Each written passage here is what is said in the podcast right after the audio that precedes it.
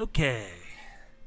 We're trying something new, and I just, uh, I didn't talk for very long, um, but what I was saying before, and I had to start re recording, is I was trying to figure out a way to hook my microphone up so it's down on the floor so I can uh, lay down on my stomach. Uh, uh, so I will not become a cripple doing the podcast. So we're trying something different. This is another uh, show that is going to be a lot more about uh, just doing the technical side of the podcast and the physical side of the podcast. Most people probably don't think that podcasts are physically taxing, but since I have almost become a cripple, I'm going to do it like this and see how comfortable. I have pillows like stacked up under my chest to take some of the uh, pressure off of that. Uh, that disc and the nerve in my back. Uh, the other day when I did the podcast, um, I mentioned at the end that uh, you know literally I was like I got to get off here because it's really starting to bother me. Um, I went and rode my motorcycle yesterday, and usually about an hour, and I'm uh, it's time to come back. Uh, because, like I said, my legs starts going numb and everything. Well, I, re- I was feeling really good, and I rode probably for like two hours. And uh, there was a couple of times where I really felt a twinge uh, in my back back there, which I had not felt anything like that in a in a while. So I was like, you know, maybe I'm overdoing it a little bit, and I need to get my ass home. But by the time I thought that, I still, you know, it was still at least a half an hour before, you know, because I still have to ride home. Um, I got some material out to just kind of stimulate some discussion. Um, I did watch a couple of movies um, last night, and so I do have some stuff to talk about there. Um, one of them was a movie that was recommended by Dave Mack um, just not that long ago. I know I've seen it and it's been out um, for a while, but uh, with COVID and everything, and I just kind of um, number one, I'm not going to go to the theater, but number two, I saw it uh, on um, I believe uh, iTunes for quite a while, and I was like, you know, I have. Um, son of a bitch why don't i i every time i move my hand i have like a velcro strap on my watch it unstraps the watch and then when i go to put the watch back on my knuckle hits my ipad which takes me off the page that i want to be on but the movie i'm talking about and i was going to say is you know i'm paying for netflix i'm paying for um, amazon prime um, it's like right now i actually um, hulu has that new series Helstrom, And when I was a kid, I used to, of course, I was a big Marvel Comics fan, and um, um, the Son of Satan, uh, you know, Helstrom, the Son of Satan, or whatever you want to call it, was a comic that I used to read, and I'm curious, uh, you know, what they're going to do with it. The trailer looked pretty good, um, kind of. Uh, I guess kind of in the same genre as like a um, Constantine. Uh, but I mean, it's different. The character's different in his backstory and everything. But it's it's an occult uh, occult character, and I'm curious to see how far they'll go with it and what they'll do with it and everything. Uh, because you know, like you know, Constantine and some of these other shows. I mean, they they have they have gone the extra extra mile with some of the stuff that they probably wouldn't do or couldn't do. I mean, you have Lucifer on uh, regular TV, so I guess maybe you know but it's cable, and uh, that's the same thing with Hulu. Um, I used to get that when it was free, and then um, now you have to pay for it. And again, uh, I just don't know if I want to subscribe to something else again. Um, if I did, I really need to think about adjusting this cable that I have and taking it down to the base basic cable and then just doing a lot with the apps because uh, my cable and my internet are through the same thing. And I know it would probably be cheaper just to because you know 90% of the time I'm either watching Prime, uh, Netflix, or um, YouTube, and so I'm paying for all these channels and stuff on regular cable, and they're you know uh, it's just a question of not turning it on. I mean, you know, uh, there are times where I'll flip over, like the internet will be down, they'll be doing maintenance or something, and I'll flip it over, and there's always something on I can find. Um, especially on the the channel this that I, I like watching they always have you know obscure movies on there or movies that have kind of fallen off the off the radar and everything and um, also uh, i think it's we tv shows old tv shows uh, from like the six, 50s 60s and 70s and I, I like watching that too and then um, I, w- I was getting the uh, nhl hockey package uh, for an entire season on my Comcast cable. But the last time that I went to get it for the for the season, they had changed it so you couldn't just get that. You had to upgrade your package, and you know, of course, everybody knows my package doesn't need upgraded. um, but so I kind it kind of pissed me off. It was like they were trying to talk you into spending. You know, I only wanted it for the season, and then I draw, and then I don't have it. And if I want to get it next year, I'll get it again. But I don't want it to to add another like you know fifty bucks or something to my cable bill that's going to go on forever. So I I told them, you know, they pissed me off, and I said no, I'm not doing it. And uh, I just got a, the NHL app and uh, subscribe to it through that, and I could just do it, you know, as a single thing and do it that way.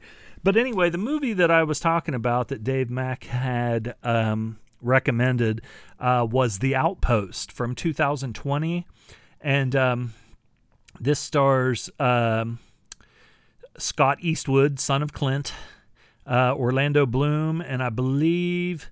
Mel Gibson's son is on there too, and then that uh, Caleb Landry Jones, uh, who I think plays Banshee in the X Men movies, and I saw him in um, the Stonewall uh, Stonewall riots movie. Um, which was just kind of okay. I wish it would have been better. I think the documentary I had mentioned before, maybe that the actual documentaries about the Stonewall riots and everything are better than that movie. The movie was okay, but it was kind of just it's a little bit disappointing for me. I thought it would be better. Um, dog hairs.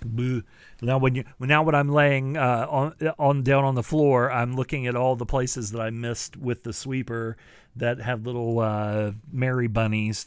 you know her little fur balls that kind of float around and then uh, become tumbleweeds. Um, this movie was directed by Rod Lurie uh, written by Paul Tomasi and uh, Eric Johnson. It's a true story or based on a true story about this Camp Keating in uh, Afghanistan. And as soon as the movie came on, um, they kind of give like a little, you know, exposition of. Um, uh, what's going on and everything, where it's at, what's going on, and blah blah blah blah blah. And it's funny, as soon as I saw it, you know, where they showed where the camp was, I was like, have they not? Uh, okay, these are, this is in, um, you know, Afghanistan, American troops in Afghanistan. And you would think that uh, generals, um, colonels, and generals, or whoever would uh, be knowledgeable about military history. And the first thing I see where the camp is it's down at the bottom. I mean, there's these huge mountains all the way around it, and it's right at the bottom in the valley. And I was just thinking, you know, did have these people never heard of Dien Bien Phu? I mean, the French put this base at Dien Bien Phu right at the bottom of this valley uh, that was surrounded by mountains, and um, it was basically like you're sitting in the middle of the bottom of a bowl, and all the high ground is, you know, where your the attack's going to come from. And so that was also, you know, of course, plays out as being one of the big problems of the movie. Um, the first part of it, uh, I, it just kind of was boring to me because they first of all once you've seen after a while once you've seen so many so many war movies especially uh, now you know the modern day ones where they go for more realism and sticking i guess close to the story um, again like i think i said in the last episode you know that's one reason why um, you have screenwriters and you know actual writers where they say it's based on this. Because if I, if you want to see a documentary then you know that's fine make a documentary. Um, but when they do everything by the book and okay these are the, this is how the guys talked and you know the, the exact same thing you've seen over and over and over with the guys playing grab ass in the fucking barracks and you know they they all insult each other 24 hours a day 7 days a week and they're total fucking assholes to each other but they're a brotherhood and everything i mean it's the exact same characters with different names doing the exact same thing um, so it kind of gets old and it you know when you see say like uh, you know Dean Martin and fucking uh, I don't know. I'm trying to think who in in like a war movie. You know Jack Palance and uh, uh, uh, uh, Forrest, uh, I was going to say Forrest Tucker. Well, Forrest Tucker was in some World War II movies, but I was thinking about the guy who played Davy Crockett and Daniel Boone. Um, but I'm uh, he's he's Fess uh, Fess Parker, uh, Steve McQueen, whoever.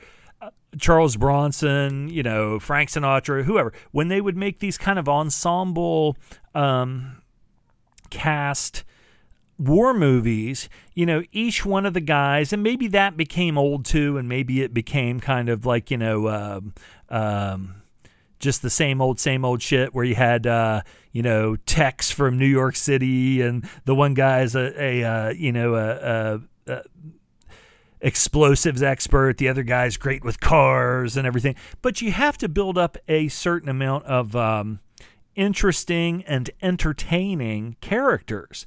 And I know that, like I said, this was based on real people, and the real people, uh, maybe they tried to stick close to that, or they didn't want to to go off too much or something.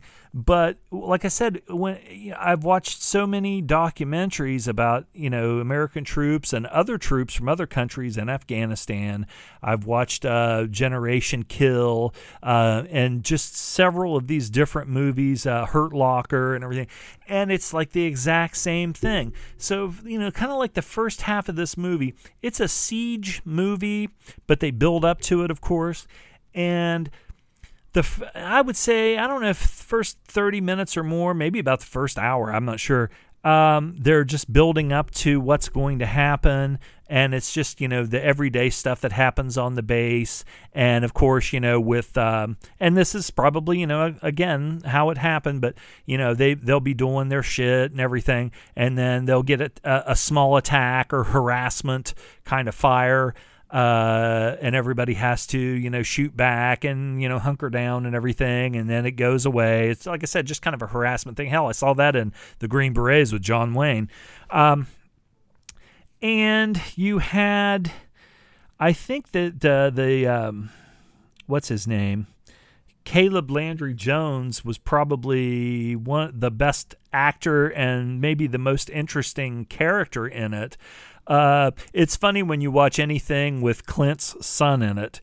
Uh, if you just look at his, him from like the nose up when he squints, I mean, he looks just like Clint.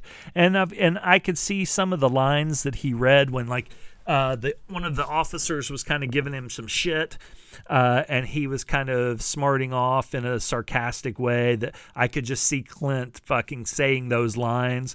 But when you know when you when you see the look, yeah, the look's there, but it's he doesn't have the acting ability of Clint, uh, and that goes the same for everybody else, including Orlando Bloom. Everybody else in it was pretty, you know milk toast, carbon copy of each other. Um, but like I said, that's that's just you know the guys might be better actors. I know they said that several of the guys in the movie, I think, were active duty or had been active duty, you know, soldiers over there and everything.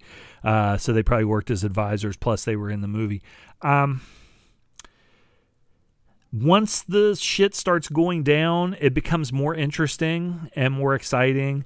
Um, you do have a lot of the shaky cam kind of stuff, you know, running uh, and everything shake. The camera shaking all over the place and mortar rounds going off and everything. Uh, I did hear or read some complaints that um, the movie is completely one-sided, uh, and some people said that you know it's it's your typical um, American propaganda film because they only show one side of, of the of the engagement. And uh, again, like the Green Berets, uh, with the Viet Cong in the movie, the Green Berets were just. Uh, cannon fodder. You never see their faces, and they're just like little guy, little toy soldiers that come running and shooting, and they shoot them back or whatever. Um, I can go either way with that as long as I'm entertained. Um, but I thought this was pretty average. I I I know Dave can, compared it to Siege at uh, uh, Joe Dot Joe which was a made for Netflix movie. Um, and I really liked that one. I just was more entertained by it. Even the um, stuff that happened before the big battle in that one uh, was more interesting to me. And I think again, maybe it's uh, maybe it's just kind of an overload thing. I just felt like I'd seen all this stuff before, and uh, I don't know, not Hornet's Nest. Uh, it was um, Restrepo. Uh, basically, if you watch the documentary Restrepo, uh, you're you're you'll see just as interesting and just as entertaining a story as this, but it was a documentary and everything that happened in it, you know, was real and true. And I think that the actual people in that, you know, I was going to say the characters, but they were real people and they were even more interesting than this was. The, um, again, it's not bad. It's just kind of average, and I felt like I said uh, that I had seen it all before, and I've seen it all before, um, like not that long ago. So, but it was okay. It was okay, and and that's another thing. Like with with Clint Eastwood's son or uh, uh, Mel Gibson's son Milo. Uh, there was another guy in this that was. Um, I'm trying to think who it was. Oh, I thought there was another son of somebody in this. Well, uh, Will Attenborough. Maybe he's uh, related to Richard, Sir Richard.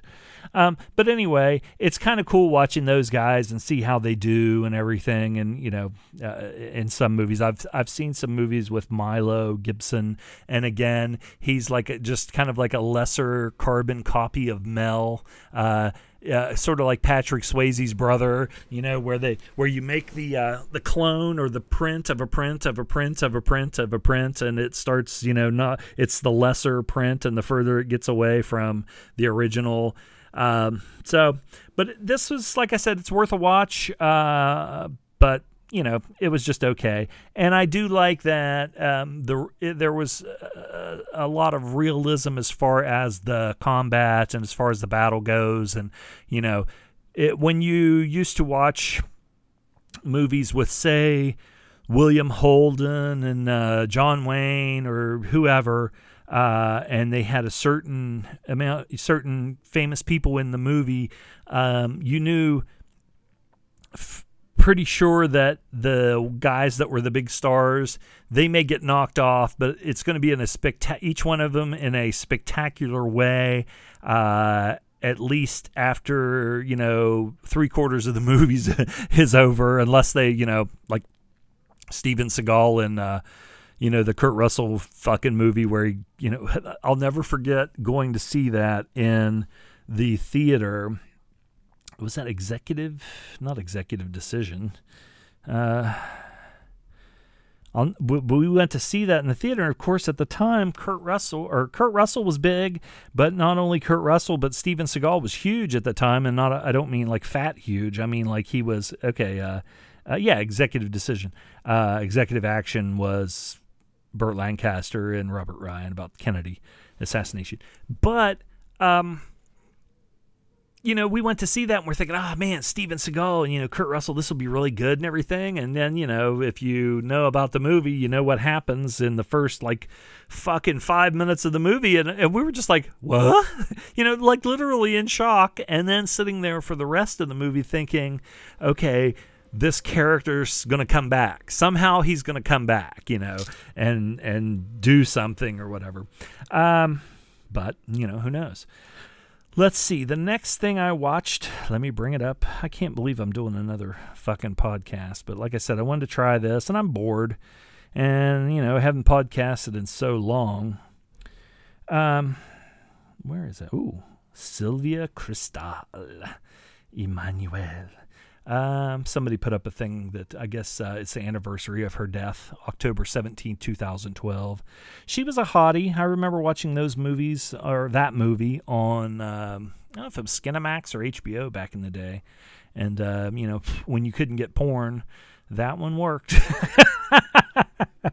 it's like uh, Belzer's uh, wife and Lady Chatterley's, you know, Young Lady Chatterley and Young Lady Chatterley too. Wow.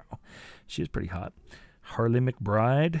Let's see. Let me find this other one here. It was a um, it was kind of a snow based movie, but it wasn't snow based with Bo Svenson, the Swedish redneck. Um, not Snow Beast. Where the hell is the son of? I hate how sometimes Facebook. Oh, there it is. I'll just bring up the picture. Snow Creature uh, half man, half monster, starring uh, Paul Langton, Leslie Denison, Teru Shimada, uh, Rollin Moriyama. And this was uh, produced and directed by W. Lee Wilder. And he is actually Billy Wilder's brother in real life. And apparently, he was the uh, not as successful as his brother. Um, this is one of those movies that if you watched um, like Ed Wood or you watch the Trumbo movie where he goes when he gets blackballed, he goes to work for John Goodman's movie company that puts out like B and C pictures. This is one of those type of movies, a B or C picture. Um, Himalayan monster captured 20,000 feet above Earth brought back alive only to escape and leave a trail of death and destruction in the frightened city. Ten thousand times stranger than the wildest fiction.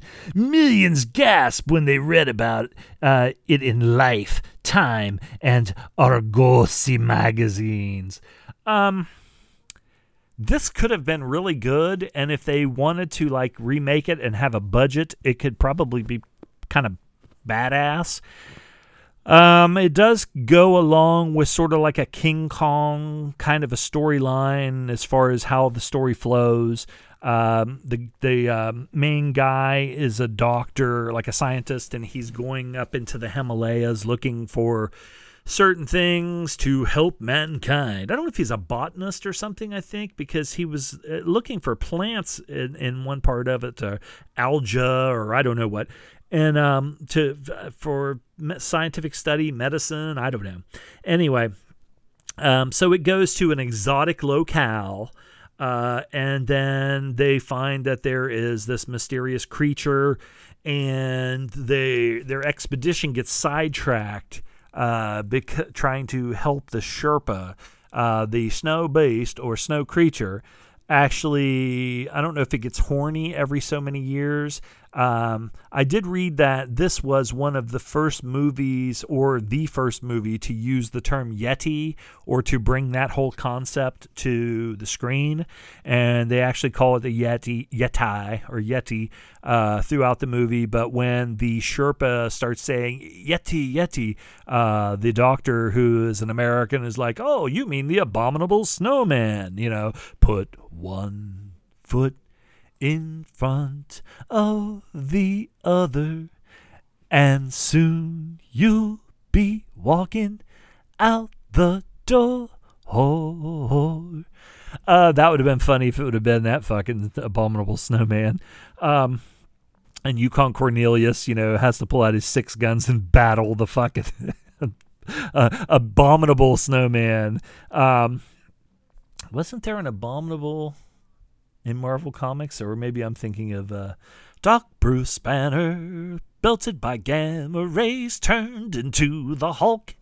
Ain't he on glamour rays?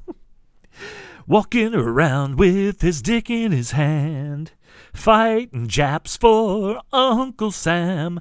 No, that was, well, no, Tony Stark was actually fighting the Chinese for Uncle Sam because I believe the Iron Man took place during the Korean War. And then I think as the character moved along, when I said Japs, don't everybody have a fucking shit fit. I was, you know, making a joke about how, you know, uh, Marvel Comics or whatever, Nick Fury. Nick Fury mostly fought um, the Krauts. Sorry, Rolf. no, Nick Fury mostly was in Europe, from what I remember and him and the Howling Commandos were always going after Hitler, or Hitler had a with you know a, a, uh, his own commandos led by Baron Strucker, who was probably based on Otto Skorzeny because he had a big scar on his face and a monocle and everything. I don't remember Fury actually fighting. Um, in the Asian theater, I imagine that would probably be the Leathernecks guy. I can't remember what his name was.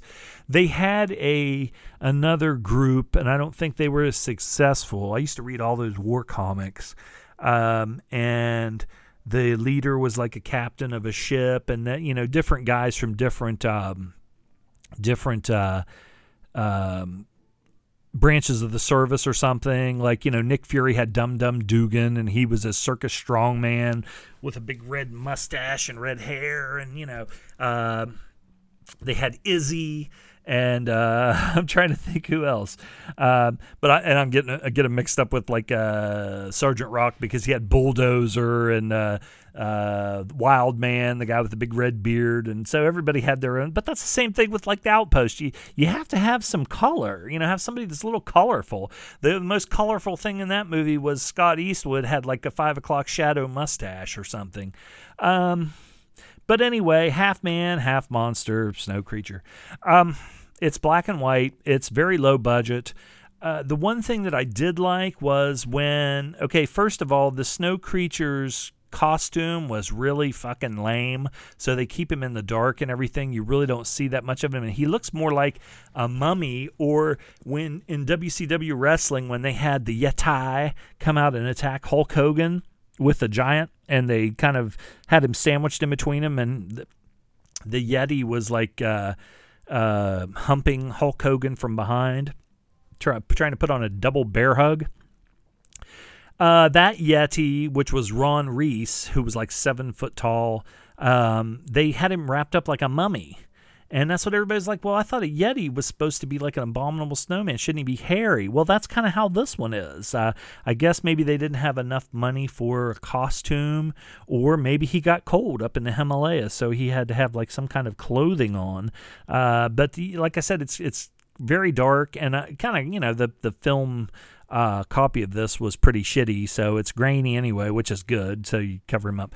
But one thing I liked was when he attacked, they kind of um, under, um, was it undercranked?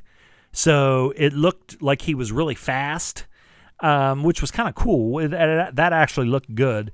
Um, but it's like I said, it kind of goes along with the King Kong thing. They go over there um, and not looking for anything him in particular, but find out about him. Then they end up uh, drugging and capturing him and taking him back to the United States, where they're going to uh, study him or whatever, uh, the um, snow creature and the Yeti, and um, then he escapes and goes on a rampage but it's you know it was okay. I you know I know some people said that they thought it was kind of boring, but it was worth watching. You know, I, and again I like the when it goes comes to horror movies, I like the old stuff, so it entertained me. Uh, but it's not great or anything. It's just kind of funny looking watching a B movie like that, like watching an Ed Wood production or something. It was better than that though. Um, let's see what else we got going on here. I did watch some other stuff too, and of course I clicked off the thing. It's hot in here, son bitch and uh, laying like this for an extended period of time, I'm to have to remove a pillow. So by the time I get down to the bottom pillow, then it will be time to quit. you can only lay like this for so long. I usually do it like 20 minutes a day just to stretch that out, and I've probably been talking for 20 minutes already. Uh, again, the Helstrom trailer, I posted that on Sylvan Gold. Uh, I thought it looks pretty good. I did hear some people say that they have watched the first two episodes and said that they liked it. The most heroic battle of the Afghanistan War. Well, I guess that would be the American uh, incursion into Afghanistan because I'm sure there were probably ones in Russia and uh, when Napoleon or you know uh, son of Zagander, was there. Um, let's see. Rolf watched Fargo and enjoyed it. And I watched uh, the Wild Geese Part 2, starring Scott Glenn, Barbara Carrera, and Edward Fox, and also Laurence Olivier. Um, this would, it was okay. I saw it when it first came out on VHS. And, you know, Wild Geese is like a, an old favorite of mine. I've seen it a million times. Um, this is kind of one of those what could have been movies. Um,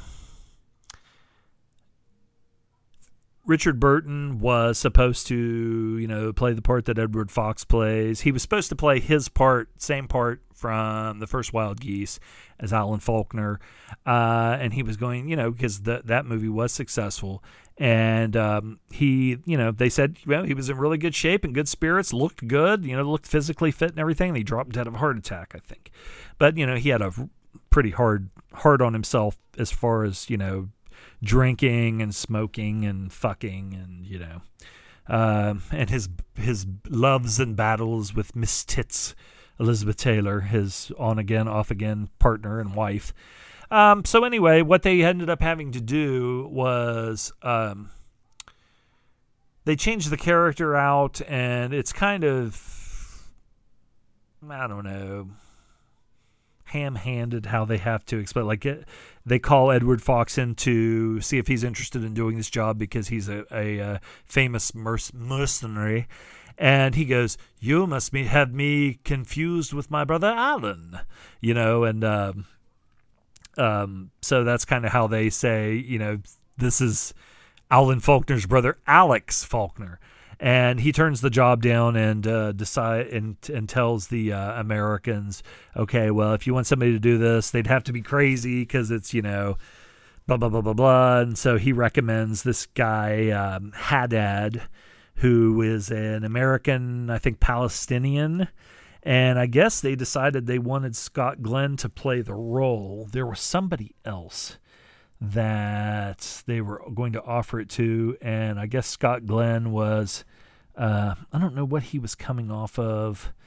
He was pretty pretty big, not as much as a as a uh, the main guy in a movie, like I talked about Man on Fire last time, uh, but as kind of a second to the lead or just a, an interesting face and an interesting person. Uh, he's a good actor and he has a good look and everything. He's kind of skinny and you know looks world weary, but he's looks in very good shape. I guess he was actually in like the Marines. Uh, I think when they made maybe Apocalypse Now, he was the only one in the cast that had actually served in the military. Uh, Gargoyles, I remember that. That was pretty good. Uh, Nashville. I'm looking for Apocalypse Now as Richard Colby, which that would have been cool, you know, to see that. I know they they still have some of the, you know, shit where they filmed uh, him in the movie, but you know that's kind of like the re- redo redux. I wanted to see who they were going to get to play. There, there was a rumor that somebody I, I was wanting to say Cornel Wilde, but I don't know if that was right or not. Ooh, let's see. The wild geese are back. And what's funny about this movie too is is right at the very beginning they show like all the action scenes from the first movie that you know for like 10 minutes and you know it's like, "Oh, okay, why are we, you know, do you have to show that again?" But I guess, you know, for the fans of the original, they kind of decided to want to do that. And uh, I guess Patrick Stewart was in this and he said the only reason that he was in it was he just wanted a paycheck to like paint the deck of his house or build something. I can't build onto his house or something like that. Um, oh no no no no no! It was uh, Lewis Collins who was in the um, the fucking movie about the uh, oh where they send the SAS guy in Final Countdown. Is that what it was? Uh, Final Option. Yeah, he was in that, and uh, he said that he was supposed to play the role of John Haddad, and then I guess the guy that was making the movie said that they really wanted Scott Glenn, and uh, I wanted to go back and look at the movies that Scott Glenn did before Wild Geese Two to see why he was kind of in demand. Like I said, he does have a good look and everything, especially in that kind of role, you know, an action role. I remember seeing him in the, um, oh, was it Bushido Blade? No, not Bushido Blade. It was something like that. I think that was Richard Boone. Personal Best. He was the coach in that. That was kind of a dirty movie. It's good though. Uh, Urban Cowboy played Wes, and uh, of course Apocalypse Now, but uh, and Fighting Mad. I remember that. Um, Nashville. It's not my way to love you just when no one's looking. It's not my way to take your hand if I'm not sure. It's not my way to let you see what's going on inside of me. When it's a love you won't be needing, you're not free. That was Keith Carradine. Always in the right stuff. He played Alan Shepard, who was from uh, Broke the Sound Barrier and who was from uh, my uh, state of West Virginia. Uh, the Challenge, that's the one I was thinking about when I said Bushido Blade. So Okay, more American Graffiti. Newt. Hmm. Apocalypse Now. Uh, the Right Stuff. The Keep. That was uh, Michael. What's his face? Who the fuck? What the hell is the guy's name that did Thief? Um, Gurr. Well, god damn it! I just had my finger on the son of a bitch. Where the hell's it at? Son bitch. Michael Mann, yeah. I haven't seen that. Uh, I started watching it one time, and it was one of those ones that um, I think I started watching it, and something I started doing something else, and Silverado. I remember that as being a big one. Verne Miller. That's an interesting story and an interesting character about a kind of like the guy that um, oh um, from uh, Boardwalk Empire that Michael. Um, oh shit.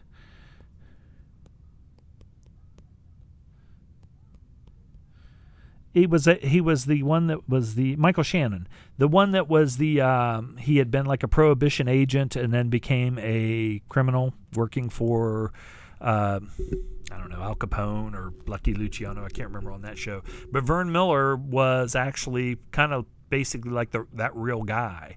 Uh, he was I think like a U.S. Marshal or something like that, and he went bad. Uh, or a police chief or something, a policeman, and he went bad and became like a you know, prohibition uh, gangster. Uh, but I do remember Scott Glenn, you know, big time from Silverado, and that kind of had the all star cast. That was a good Western uh, when they were trying to bring the Western back. And it was kind of like uh, Tombstone, where, you know, nobody had made like a, a, um, a good Western that got over and that, you know, was successful at the box office. It had Danny Glover, it had Kevin Costner in one of his early roles, uh, Kevin Kline. Um, Jeff Fahey was in it. He kind of played like a Johnny Ringo kind of a character. Um, but I like that movie. That was really good.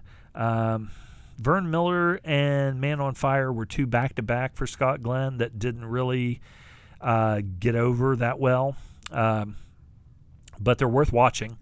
Uh, Off Limits, I like that one. Um, that was the one with um, Willem Dafoe uh, about um, they were like uh, military police in uh, Saigon. Him and Gregory Hines also had Fred Ward in it and Scott Glenn. If you want to see him in a jock strap acting like a nut, uh, walking around with his ass hanging out. Uh, Hunt for Red October, of course, he plays Bart Mancuso, the uh, skipper of uh, American submarine. Akula, now not Akula class because that was the the fucking the Russian one. And of course, Silence of the Lambs. He was excellent as Jack Crawford.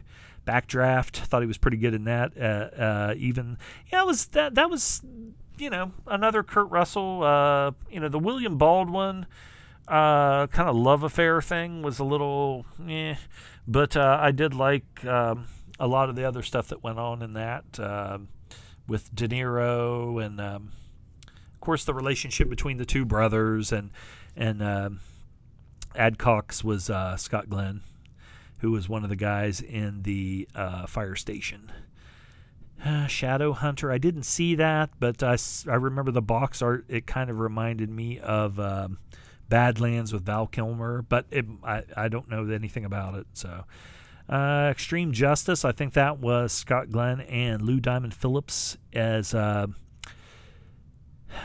it's kind of like one of those where um, they had in the Rampart division of uh, L.A.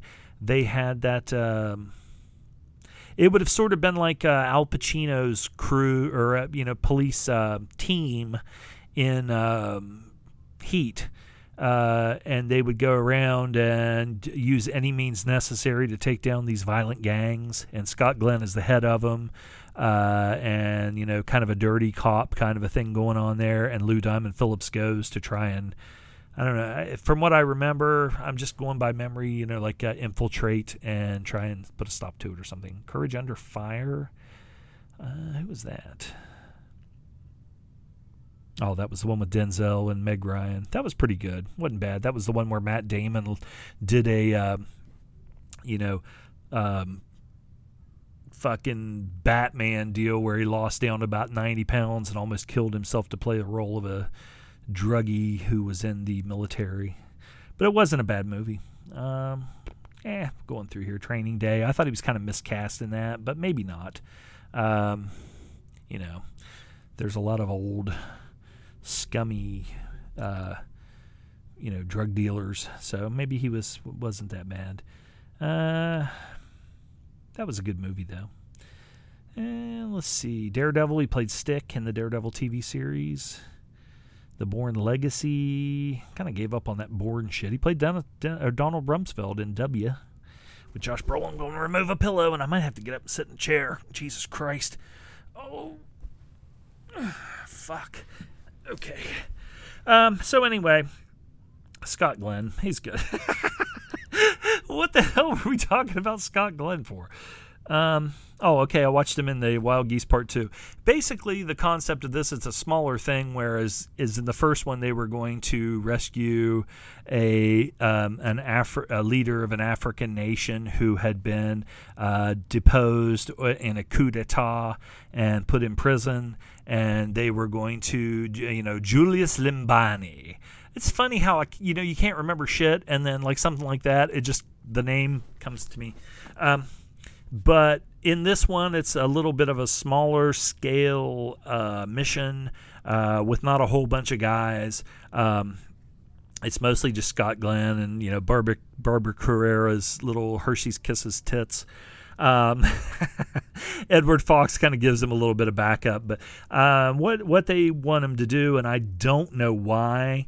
Um, um Rudolf Hess uh, who flew from Nazi Germany. He was like Hitler's right hand man. He got in a plane and flew to England and uh, crashed his plane, and then he got captured and blah blah blah blah blah. And people didn't know if he was going to try to England to try and uh, make a secret uh, deal to. Um, that you know tell England don't don't uh, get involved. Let us have France and Europe and whatever. Or if Hitler sent him, or if he went on his own, if he was nuts, blah blah blah blah blah. But the thing was, you know, he stood trial at the Nuremberg trials, and American the Americans had just as much access to him as the Russians, the French, or the you know uh, England, the British, and. Um, the concept of the movie, which makes for an interesting, you know, of, course, you, you get to see them in Germany at, you know, Spandau prison or whatever. Uh, but their whole thing was I think the president has said that, you know, he wants Hess, because he got life in prison over there, and by the and after a certain period of time, he was the only inmate in the entire fucking prison, and they just kept it open for him, you know, to house him there.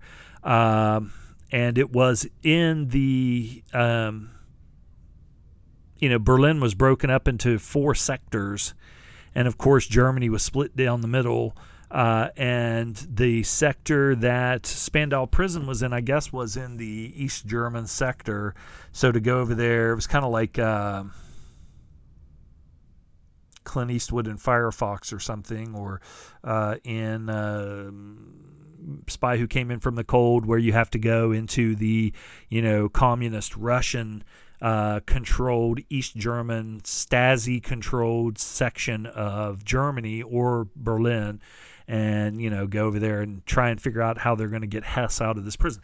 But the thing about the story, you know, that I just didn't get, they said, well, you know, that man's got things in his head that we need to know about blah blah blah blah blah. And by this time hess was like you know 80 90 years old or something.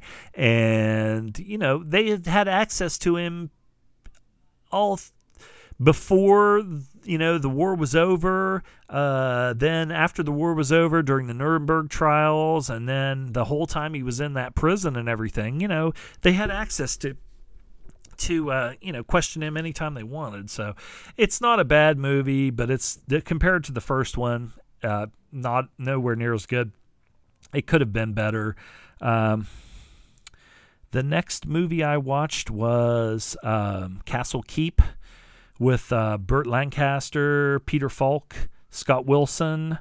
Um, Bruce Dern is in it. And uh, I think this was directed by Sydney Pollack, who uh, Lancaster, I think he liked working with him. I'm going to put this on pause for a minute because I am definitely going to have to get up and sit in the chair. So just bear with me. I will not sing because I got to get up. You'll hear me grunting.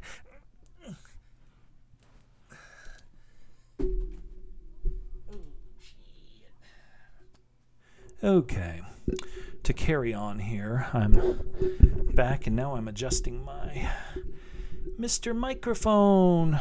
What's the deal here, mother freaker? Okay, I don't like it like this. How many times have you had to tell somebody that? I don't like it like that.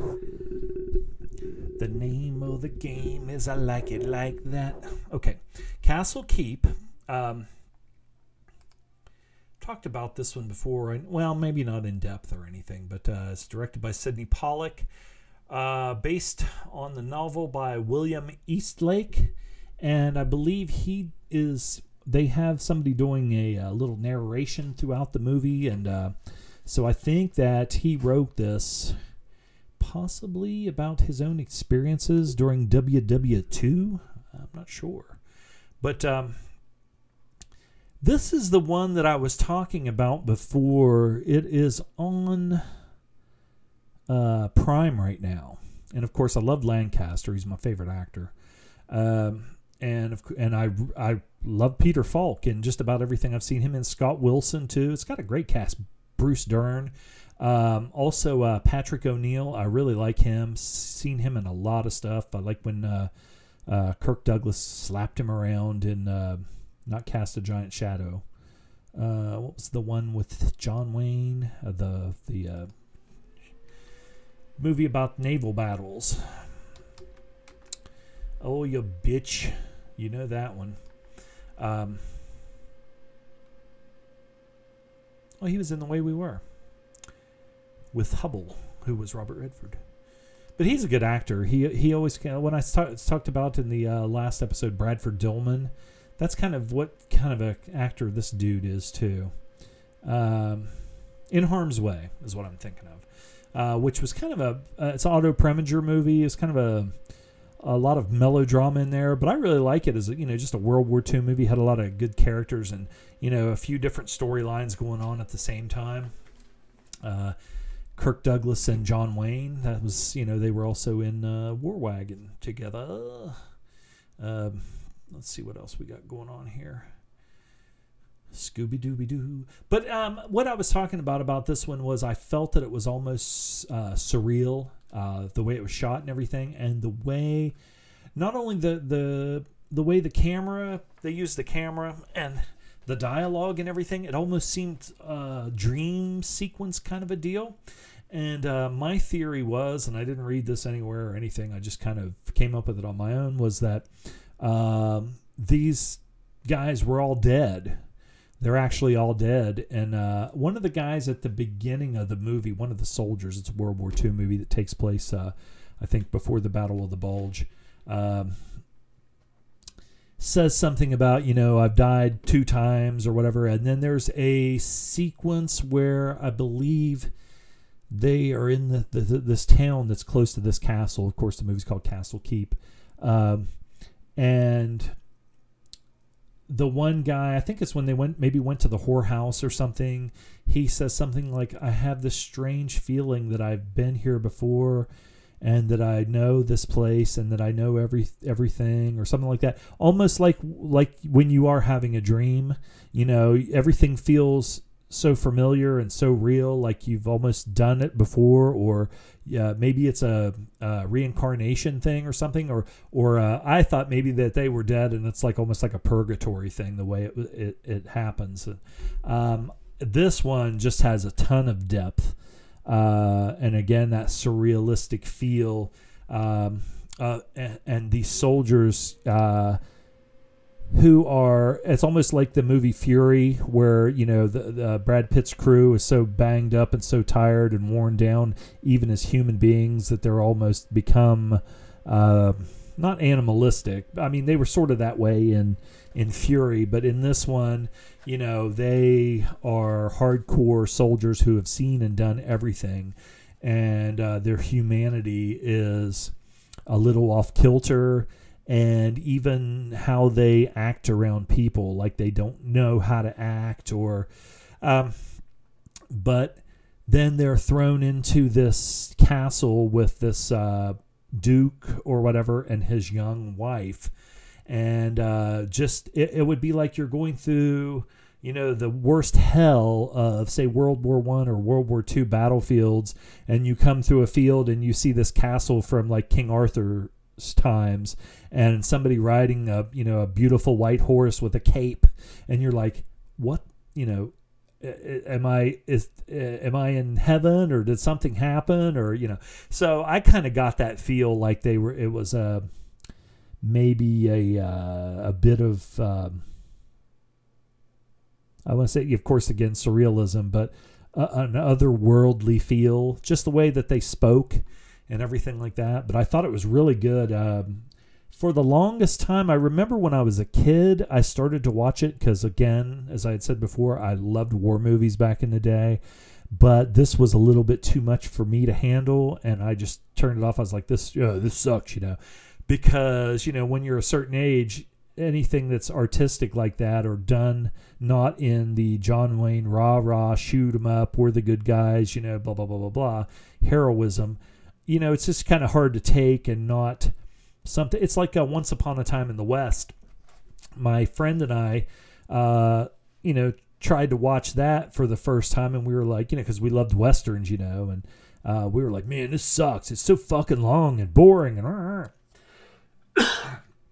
and my dad was watching it and he goes this is great you know? He goes you you guys don't know what the hell you're talking about. He goes this is good. This is really great you know? And we are like it's so boring you know? They just keep showing like they'll show one guy's eyes and then the other guy's eyes and then another guy's eyes and go back and forth and then they're playing music and the guy's playing the harmonica and everything takes forever. But now i watch it and i'm like oh my god this is like you know uh, virtuoso. You know it's it's like a painting. It's so great you know because they did that I'm going to pause again because as you heard me cough, I didn't bring anything in here to drink. So I'm going to get something to drink. Okay, I did lie. I actually went and got something to drink and I peed too. Mm. So there. You guys don't, you, you're not the boss of me. Hey Siri. Play Wreck on the Highway. Play Wreck on the Highway.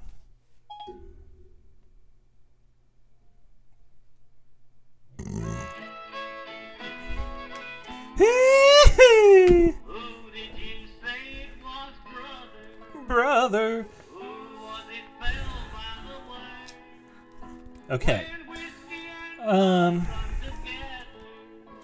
Did you hear anyone pray? I didn't hear nobody pray, dear brother. I didn't hear nobody pray. Crash on the highway, but I didn't hear nobody pray. Okay. I uh, was watching a a clip on YouTube of um, there was a bunch of them of um, Johnny Cash and Waylon Jennings uh, on the David Letterman show, and David Letterman, who's from Indiana, uh, was saying to Waylon Jennings, you know, he was talking about. You know what do you what you know your style of music? You know they always called Waylon and Willie, you know, outlaw uh, country because uh, when all the you know the Nashville sound uh, and uh, the producers and everything down there. They wanted a certain sound, uh, which would have been like Jim Reeves or um, I'm trying to think who else at the time, but um, well, even even uh, you know George Jones or um, I was going to go back further than that, like Bob Wills, but that was uh, more Western style. But like Roy Acuff and um, which is who was singing that song, uh, and um, Waylon said, well, you know, he did a little rockabilly and he had kind of had his own sound and everything, and uh, David Letterman uh, said something about like Roy Acuff, and he said, well, that was even before the Nashville sound, uh, where you know more of a uh, like Flatt and Scruggs or uh, Little Jimmy Dickens or uh, I don't know, I don't know who else. But uh, Letterman said, you know, my, I don't know if it was his grandmother or his mom used to, he brought up that song, uh, Wreck on the Highway, and, um, and, uh, and Letterman started singing it. He said, oh shit, my uh, mic came out of the thing. Um, it came out of the hole. you gotta watch, you get a fucking hernia. Uh, um, but he said that his, I think it was his mother.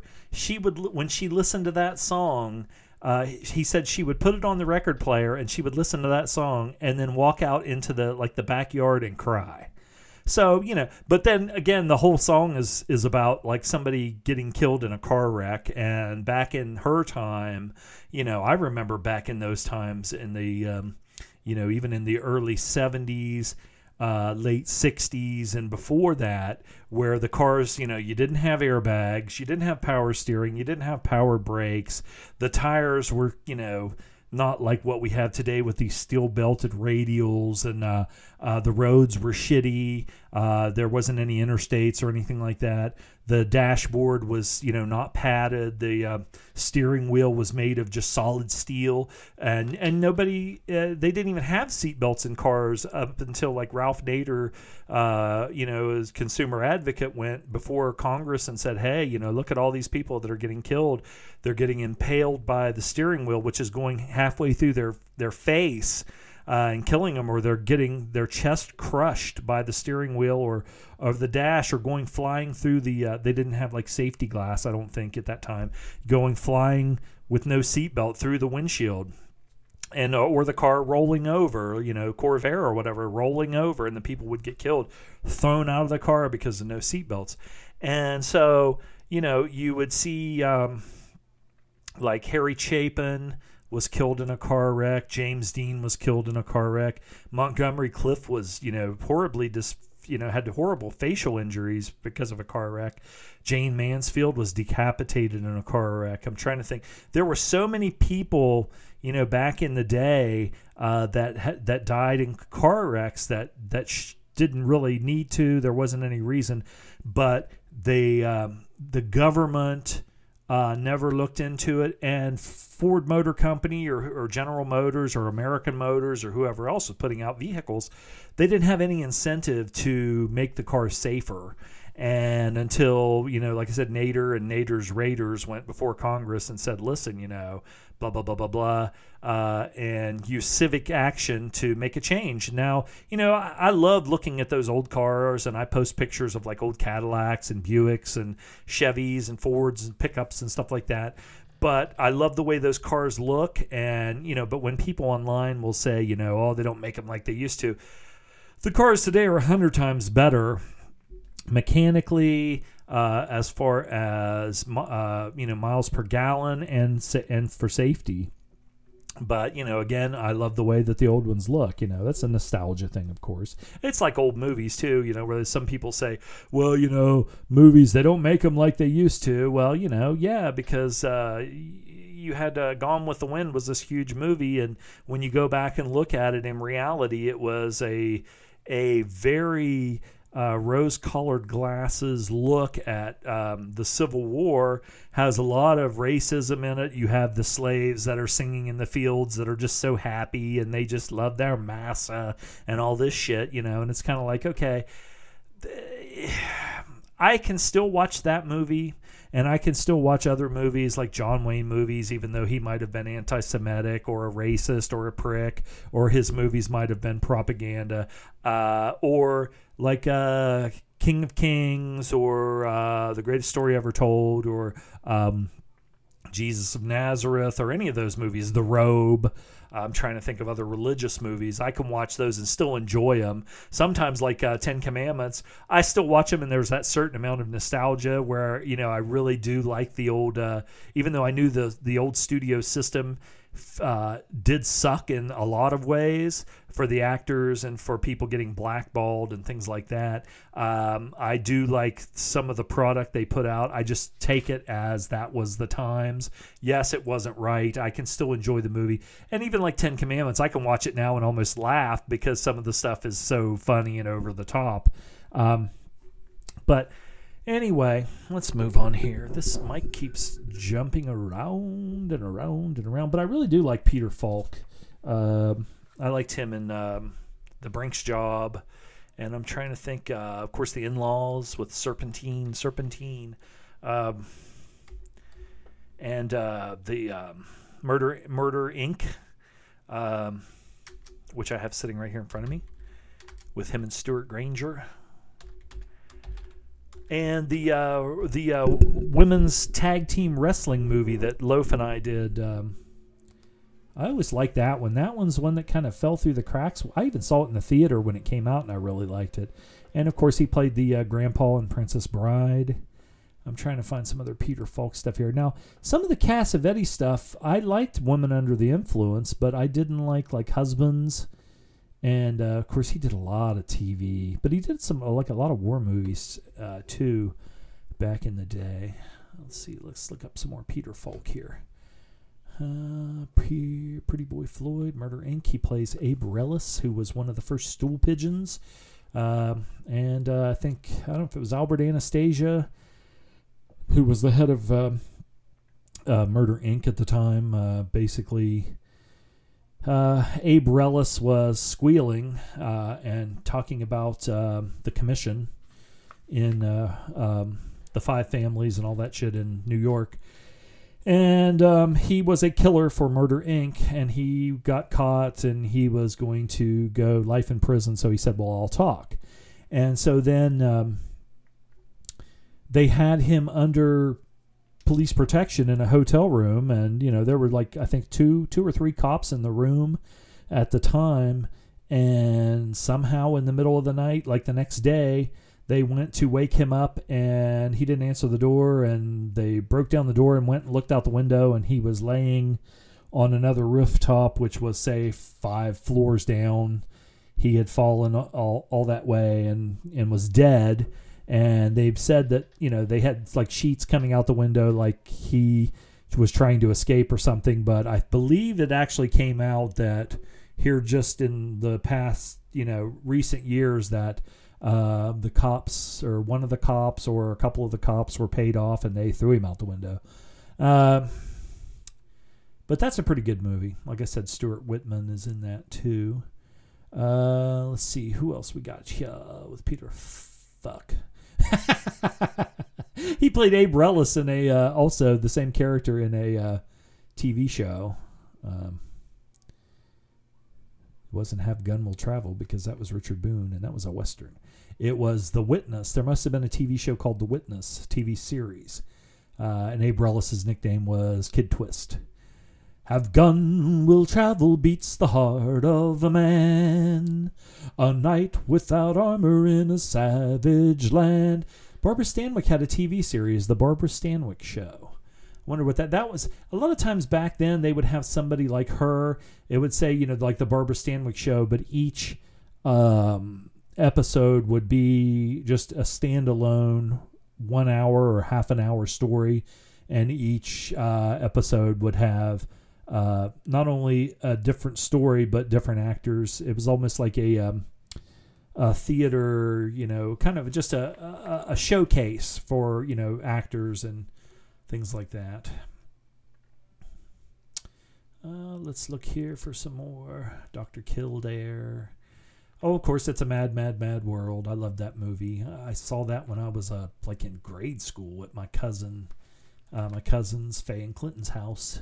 It was one of those deals where you know the adults are talking in the other room, and they say, "Well, go in the go in the other room." And my uh, cousin Faye had a uh, little portable black and white TV in the bedroom, and I went in and uh, it's a mad, mad, mad, mad, mad, mad, mad world was on. And for a kid, you know, I still think it's funny, and I, I still love it for all the um, all the uh, cameos and all the people that are in it. Let's see what else we got here. You son of a bitch, you motherfucker. Uh, of course, Castle Keep, which I was just talking about. Husbands was just kind of a mess for me. Uh, I know that um, Cassavetes said, you know, that everything wasn't ad libbed, but I think that they had a loose script. There's no way that they, you know, everything that they were saying and doing was scripted. Uh, and that one was just kind of like a mess for me. I wanted to like it because I like Gazzara, I like Cassavetes, and I like Peter Falk, but I would have rather seen them in something that was more structured. Um, Women Under the Influence, I love that movie. Uh, it's very good. That's a Cassavetes movie, but uh, um, uh, Peter Falk stars with uh, Cassavetes' wife Gena Rowlands. But that's a really good movie about addiction and about uh, like bipolar uh, compulsion and you know somebody uh, alcohol you know alcoholic, but not only that, but a um, uh, impulse and uh, lack of impulse and a lack of control I was talking about uh, Suzanne Pleshette in the last episode. You know, you know, I, I painted her as a nymphomaniac, but that also could be a uh, product of being bipolar. You know, when you're in a mania or in a manic state, you know, some some people go out and buy like ten fucking automobiles in one day uh, that they can't afford, or you know, go shop like that, or they they're um, um, uber sexual things like that. Uh, Mikey and Nicky, again, that's Cassavetes, and uh, that's Cassavetes and Falk, and I didn't really like it that much. Uh, I know a lot of people do. Uh, that's one that uh, wasn't my thing. Uh, Cheap Detective, I watched that the other day. It's just, it's kind of a funny. Um, oh, is that um, Neil Simon? it's it's it has like an all star cast. Ann-Margret is in it just for a short period, and she definitely is uh, letting it all hang out. She, I mean, you're just like Jesus fucking Christ. uh, Brink's Job again. That's based on a true story. The movie is um, a lot more uh, done on a you know kind of a comedy type movie. But if you watch any uh, documentaries or anything about the real Brink's Job, it was not comedy at all. Uh, the In Laws again. That's him and um, what's his face, Alan Arkin. Great movie. They remade it, but uh, you know, nothing's going to top the original for the, on that one for me. All the Marbles is the women's tag team movie, which I thought was really good, especially being a wrestling fan. Uh, the the uh, women in that not being, you know, like ex or current at that time professional wrestlers did a really good job.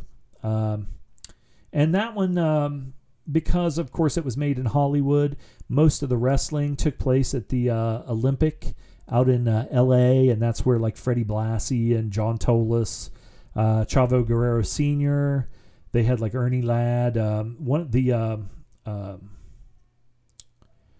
oh um, the the guy was he was uh, Steven or the guy that choked out Steven Seagal. That was a goddamn uh, stuntman, but he was his family ran the uh, Aileen Eaton was the mother, and um, they ran the uh, wrestling and boxing business out there out of the Olympic. I'll find him because I'm sure he played a referee in here. Uh, he also helped train uh, Ronda Rousey and Roddy Piper. Uh, Gene LeBell and uh, Mike LeBell was Mike LeBell. Aileen Eaton was the mother, and she was the owner of the place. Uh, Mike LeBell was the uh, actual promoter, mostly that everybody dealt with, and everybody hated him because, like they said, you know, if, uh, uh, well, I guess some of the guys did, you know, about him being cheap or whatever. And um, Judo Gene LeBell, he became a stuntman in Hollywood, and you'll see him in a million different movies and TV shows doing stunts and things like that. Also has a good book out about you know the the meanest man alive or whatever, and there was the story about him supposedly choking out Steven Seagal and making him piss his pants. Uh, Lenny Montana is in all the marbles, and he was the ex-professional wrestler who was. Uh, he wrestled as Lenny Montana, but he also wrestled as Chief Chewacki, who was an Indian, and he wrestled as the Zebra Kid um, too, and probably other things too. But he was Luca Brasi in um, fucking The Godfather.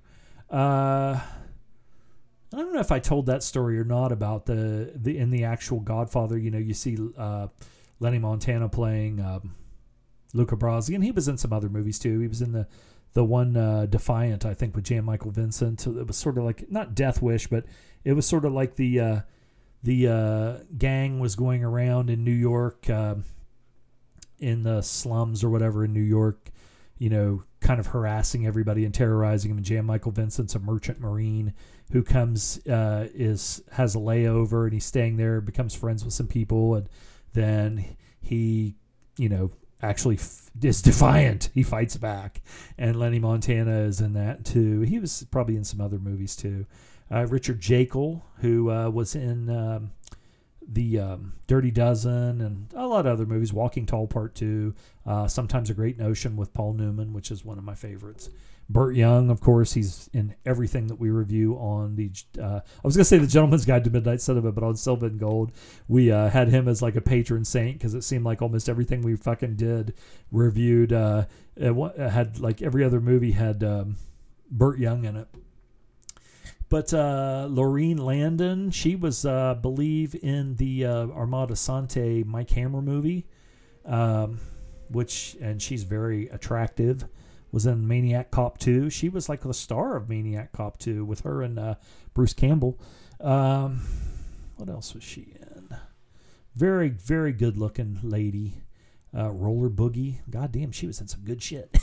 I, the jury. She played Velda, which is uh, Mike Hammer's uh, longtime uh, secretary, and she would also help him out. She was also in the first Maniac Cop, but she's a very attractive lady, if you know what I mean. If you know what I'm trying to say. Uh, Vicki Frederick, what else was she in? The one that played Iris. Uh, All That Jazz, which was a very good movie with Roy Scheider. Roy Scheider. Uh, Laverne and Shirley, she played Helga. Uh, I don't know what that one was. Uh, she must have been a dancer at one time if she was in all that jazz. Uh, chorus line, I saw that too. Um, that had Gretzky's wife in it, I believe. Who was in a chorus line? Michael Douglas. And uh, I believe Wayne Gretzky's wife was in chorus line. I didn't hear nobody pray, dear brother. Janet Jones, she was a hottie. She was in Pink Flamingo with Matt Dillon, and uh, when you first see her and she comes out of the swimming pool in a one-piece white bathing suit, holy cannoli! Wayne Gretzky was a lucky man until they got caught uh, running some gambling scheme with Rick Tocchet, who used to play for the Flyers and then played for the uh, uh Penguins. Let's see here. I didn't hear nobody pray. I heard the wreck on the highway, but I didn't hear nobody pray. fart noise. Alrighty. Rolf watched Scream 3. He is a glutton for punishment. Uh, he watched Zulu, and I recommended to him to check out uh, uh, Zulu Dawn with Burt Lancaster and Peter O'Toole. It is a prequel to Zulu. Um, now we're going to. Um, that was, you know, like I said, I just recorded here not that long ago, so that's just some stuff that I did or watched, and we got off on a little good tangent about Scott Glenn and Peter Falk. And I'm going to have to adjust this microphone. Somehow it won't stay poot. There we go. Okay. I think it's going to stay poot now. But let's see what else we got going on here. Might go. It's almost one o'clock, and uh, give it maybe another 15, and uh, I may go out and see what the temperature is and ride a motorcycle just for a little bit. Keep that battery going real good. Uh, what do we have here? After Hours with Rosanna Arquette. You know, back in the day, a lot of my friends uh, were goo goo gaga over Rosanna Arquette, uh, who um, was it? Not Poco, Toto. Didn't Toto write that song Rosanna about her? Uh, Rosanna, Rosanna, I never knew a girl like you could have such big tits. Rosanna. For a skinny chick, she did have some uh, nice breasts. Um, I haven't seen that movie in forever. Griffin Dunne in uh, After Hours. Uh, so maybe I'll have to check that out. I saw it in the theater, and I'm not sure if I have seen. I get that one confused with. Um, there was another one.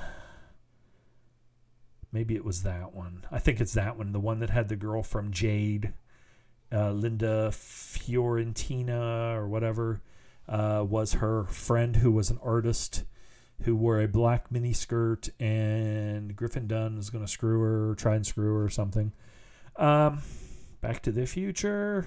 I haven't seen that one in a long time. That one is more for me a nostalgia kind of a thing. I'm not sure if I would.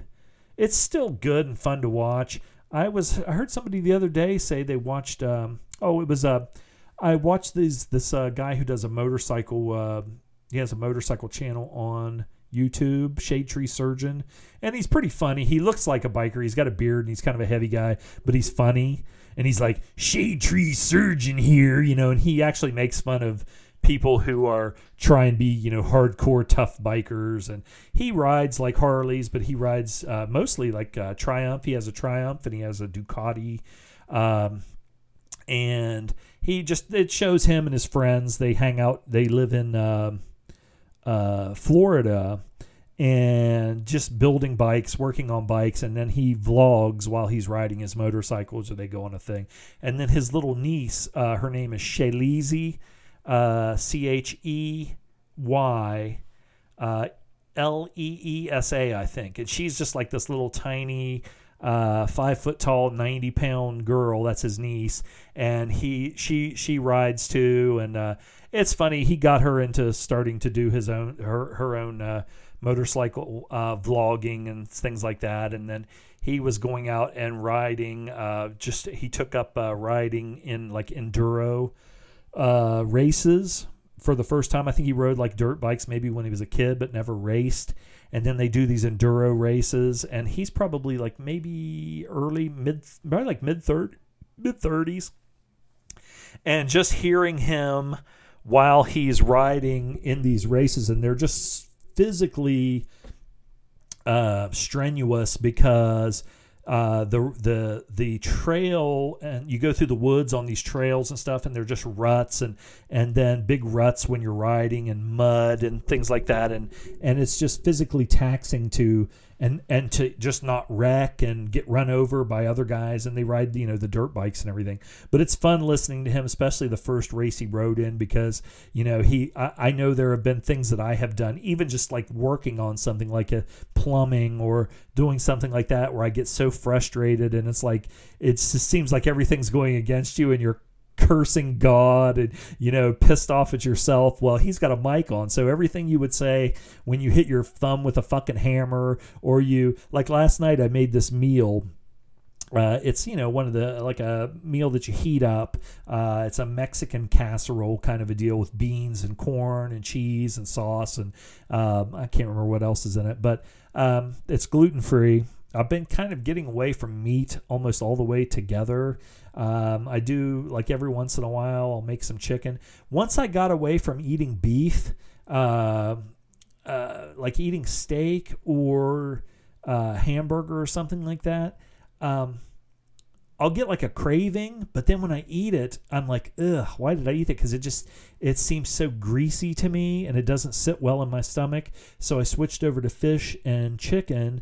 And then with the fish with the mercury, you know, I heard a lot of people having a lot of problems. They say you should only eat fish like maybe once a week, if that, because of the mercury in it. Um, then I went to the chicken, and then I'm kind of I just got into eating more of um, you know vegetables and things like that, and um, also uh, uh, tofu, like Tofurky, hot dogs, and uh, uh, not even much as much the hot dogs because I can get those and they taste like fucking hot dogs, but um, they have an Italian sausage, Tofurky Italian sausage, and it's got the spices in it and everything. It tastes so much better. Um, but even I find myself when I get these meals, whether it's like a uh, Weight Watchers or Slim Fast, or even the gluten free, um, just the you know the microwavable meals, and you put in there if it's if it's something that has like chicken in it or something like that. Honest to God, a lot of times I'll eat everything but that, and I'll just give that the give the the chicken and stuff to Mary. I'm not I'm not consciously like saying, you know, I'm going to be vegan or anything like that, or vegetarian or anything like that. But I've switched over to um, uh, almond milk, and I like it just as much as drinking regular milk, which I didn't drink that much regular milk anyway. But the almond milk tastes good, and you know, I'll try and get the one that that has like the low sugar in it, uh, or I I don't know if I've tried the no sugar. Um, but I don't know why. I just kind of my taste buds have totally fucking changed. When I eat something sweet, um, I just it just doesn't like if it's something really sweet, it just doesn't really work for me. Um, I would much rather have like some peanut butter or uh, uh, I don't know. Like I said, you know, eat a fucking eat some carrots or uh, like I said, beans. I mean, like uh, pinto beans, all different kinds of beans. You know, cake farting, which I've we I've uh, we were talking about this morning on uh, some group on the internet uh, on Facebook. Uh, I, th- I, don't know if that's a secret group or not. Uh, what else do we have here? I have a magazine in front of me that I found, and I was going to use it to stimulate some conversation. What's this magazine called? I bought some at um, when we last time we went to the beach. We went to um, the bookstore at the mall. I think it was a day when it was raining, and I usually don't buy any magazines anymore because everything's on the internet. But uh, I, that used to be a thing when I would go to the beach. I would always go and buy uh, some movie magazines. And um, this is Cinema Retro, the essential guide to movies of the 60s and 70s. And on the cover is uh, Sam Peckinpah Straw Dogs. Uh, and what else do we have in here? An article about Mel Brooks. Howard Hughes rides south of the border with a five man army. Um, but anyway, uh, Straw Dogs, that was one of those ones that was just such a nasty ass movie. I thought it was good, but it's. I have seen it a couple times, but I never really wanted to revisit it.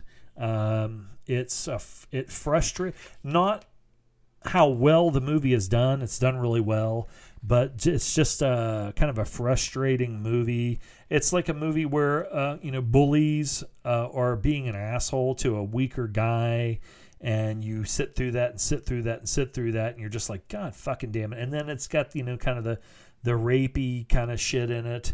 I, I actually saw the uh, like a remake of that, and I think it had the guy that plays Cyclops in the X Men, and I'm trying to think who else is in that, but of course, that one was nothing because he didn't have Peckinpah and you know, uh, fucking Dustin Hoffman.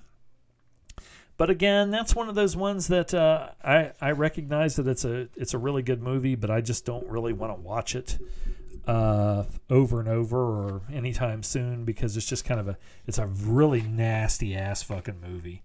Uh, I like Peckinpah, but there's some of his stuff that's like uh, Convoy, and I didn't really like Bring Me the Head of Alfredo Garcia, much to the chagrin of of uh, some of our our friends who really like it. I you know there's parts of it that I do like, but eh.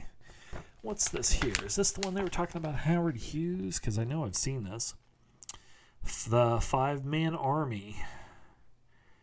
A 1969 spaghetti western where big business uh, at the world box office. They're talking about, uh, you know, of course, Clint Eastwood spaghetti westerns and everything. And the Five Man Army that has Peter Graves, I think, was the main guy in that one. It's kind of like the Revengers with uh, William Holden and Ernest Borgnine, that where they do like the uh, the Wild Bunch kind of a deal again and again and again and again. Uh, this one is, or you know, even the uh, Magnificent Seven uh, rides, or you know, Return of the Magnificent Seven. They just do that same story over and over and over. Um, this one is I haven't seen it in forever. American actor turned director Don Taylor. Uh, as an actor, Taylor played in such MGM films as Battleground, which is a great World War II movie. Battle of the Bulge, I really like that one. World War II movie. It wasn't like historically accurate, but it's one of my favorite, just entertaining World War II movies.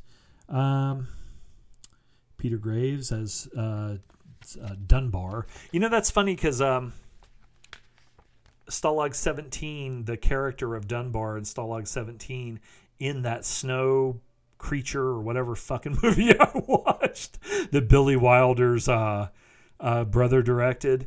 They named, I think, the main character, the doctor in that. I think his name was Dunbar, and they said it was an homage to uh, uh, the character from Stalag 17, which is a great fucking movie. I could watch that one over and over.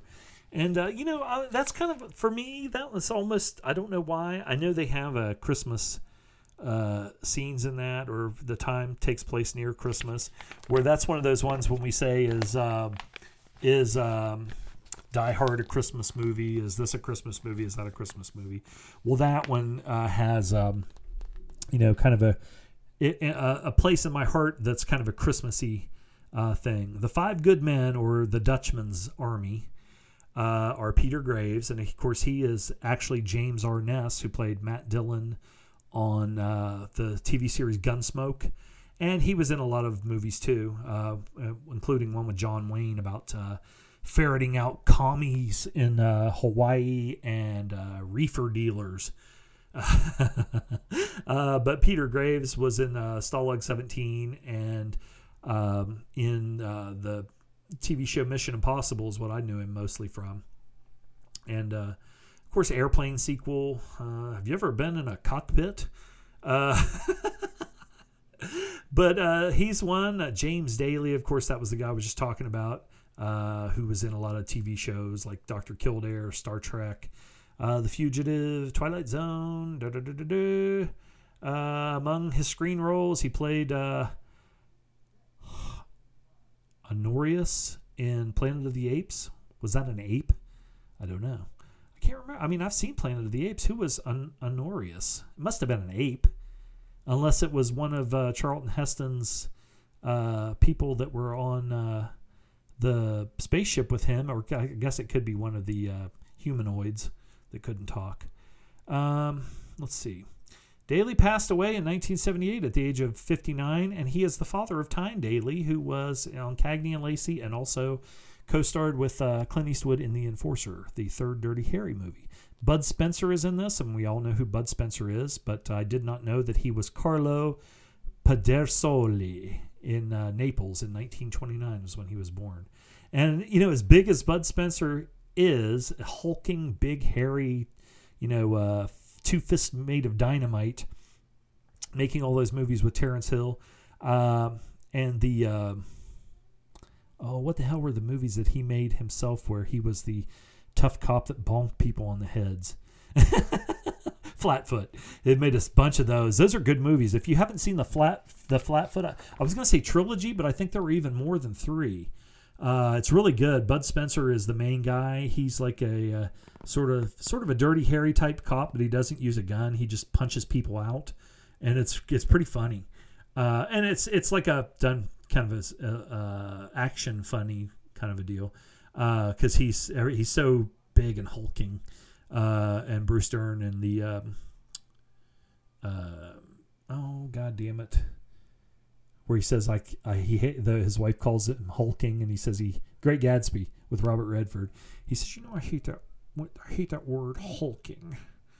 Um, the angry woodchuck, Bruce Dern. Uh, but uh, it says that uh, Bud Spencer apparently at one time uh, must not have always been a giant hulking uh, man because he was an Olympic swimmer uh, and also a competitive water polo player. he changed his stage name in 1967 because his favorite actor was Spencer Tracy. But that's a word that I just made up. But and then of course Terence Hill, la la la la la. Boot Hill, Boot Hill, so cold, so still. Wide up, they say, saved Doc Holliday. Then he licked his ball sack, ball sack, ball sack. Gunfight at OK Corral. Nino Castelnuovo. He's another one of those guys. Rocco and his brothers. I like that movie. That was good. He was Catherine Deneuve's uh, beau in The Umbrellas of Cherbourg. This one has, uh, like I said, they're, they're kind of their famous people, but um, I know who uh, Tetsuro Tamba is. Uh, second biggest star in Japan after Toshiro Mifune. Um, and he's one of the guys in it too. But like I said, they had, it's an interesting cast, but um, it's an international cast. Peter, when you have Peter Graves as the uh, star American in it, uh, I don't know. I wouldn't say you're shooting low, but I mean he wasn't like a huge name where you know it's like, oh my God, Peter Graves. It'd be like if you got David Janssen. Um, but yeah, Peter Graves is a pretty tall guy, but Jesus Christ, his his brother was fucking even taller than him. I think uh, James Arness was like six seven or something like that. Um, let's see here. But anyway, five man army. That might be one for somebody to check out. Um, like again, it's a it's a lesser Magnificent Seven, a Euro, a Euro Magnificent Seven. Go down to Mexico and help the fucking uh, poor people against uh, the either the soul the government or uh, bandits or whoever else soundtrack uh, news, Joe Keed.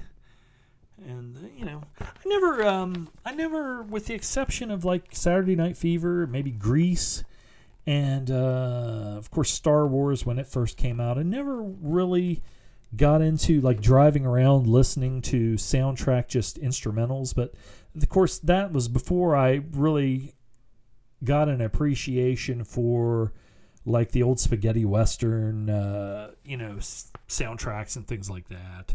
Um, let's see what we have here. What else are they talking about? The Wild Bunch, great movie. Another one, man. That's just Sam Peckinpah made some. Just it's a great movie, but nasty ass shit, and uh, but very colorful, very memorable, and very distinct characters. Uh, let's see, Joe Keed and Louis Scheimer. Louis Scheimer. Robert Duvall was pretty good in that. Um. Let's move on from the soundtracks.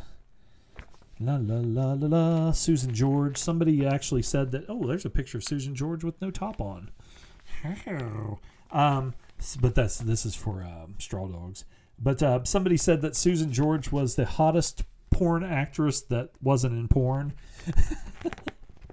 she was hot. She she was kind of Ginger Lynn sort of hottish, especially when she was in like uh, Dirty Hair, Dirty Larry, Crazy Mary. I almost said Dirty Harry, but that would have been a different movie. Um, yeah, she was she was a little hottie. And I'm going to make a vow that I was going to quit and go ride my motorcycle and, st- and not just sit on my ass. Uh, but I was just looking. I haven't seen this magazine in forever, so now I kind of want to look at it. Mosquito Squadron. It's a World War II movie with David McCallum.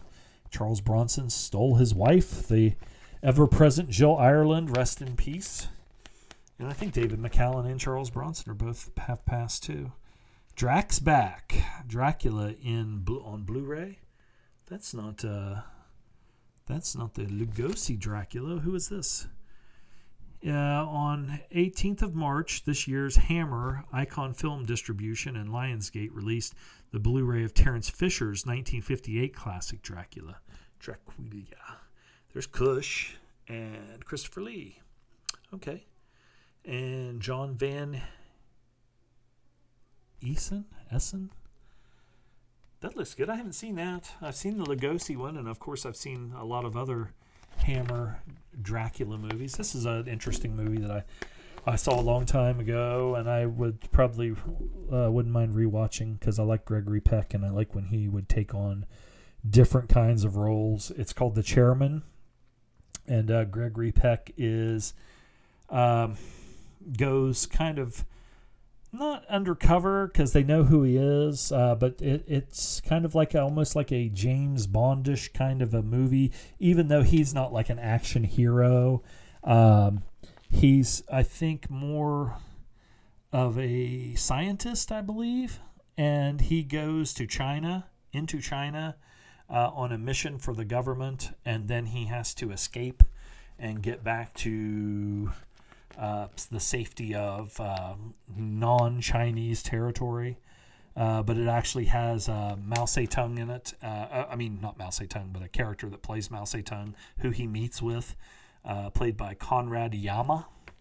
But it's an interesting movie. Like I said, it's one of those ones that's. Um, it's not really like the spy who came in from the cold, where I was going to say a more realistic spy movie but it's in between a spy came in from the cold and james bond. Uh, you don't have you know all the hot titty women and him banging everybody and besting everybody in fights and you know shooting and having all these gadgets and everything. But it is not quite the stark uh, you know sleazy ass uh, spy movies of jean le carre and there is what's her name? oh, Jesus Christ. Liza Minnelli in uh, Cabaret. It's pretty hot back then, you know, actually. Uh, I think that might do it. Uh, we are on about an hour and 36 minutes of just impromptu uh, show. Uh, what's this? Crime Wave International French Movies of 1960s and 70s. This is a fucking good magazine. No wonder I kept it. A lot of those old magazines like that. I'm I'm not a pack rat, but I mean if they have good uh, good content in them, I like uh, going back and looking at them. Uh, but then but then again, just like my DVDs, my VHS tapes and books, I put them all in bins in the basement. And once they're stashed away, I didn't put them in there with any rhyme or reason or in any order. So I just happened to find this one in a closet. The Flick Story, 1971. And that's uh, Alain Delon and Colonel Troutman. I have that on VHS. That was when I was buying VHS tapes out of catalogs before the internet. And I wanted to buy everything that I could find that had Alain Delon. Alan, you know, Alan. I always said Elaine, but I believe uh, I've heard people say Alan Delon. Dick Cavett, I, I think, said that. Uh, Barca, Barcelin, Bar, Borsalino and Company, that was a good one. Um, I like him and Jean Paul Belmondo. The Burglars, Omar Sharif, Jean Paul Belmondo, and Dyan Cannon, who was very attractive back in the day. Uh, I liked her in uh, Shameless with Burt Reynolds, but she was very cute. Uh, what else was she in? Bob Carol, Ted and Alice, I think, about the swingers. The Burglars from 1971. Then we have the Sicilian Clan, which I saw for the first time. Ah, geez, maybe a couple years ago, and that was a good one with Alain Delon. Mm, Any number can win. Hmm. I, I saw that one. That one was on uh, YouTube for free. But uh, yeah, there's some good stuff in here. This is a good magazine. I don't even know if they're still putting it out. Uh, Fear Over the City. Uh, that's Jean Paul Belmondo. Ranking high in Jean Paul Belmondo's filmography. Hard edged thriller synthesizes the stylized action of Polizia with the atmospherics of the giallo while retaining fundamentally French sensibility. Jean Paul as Jean Letellier, a rule bending homicide inspector. Might have to watch that one. I haven't seen that one. And this one is Police Python 357. I don't think I've seen that. That's Yves Montand. I like him uh, even though he was a commie. I did li- I do like him. I like uh, most of the stuff I've seen him in.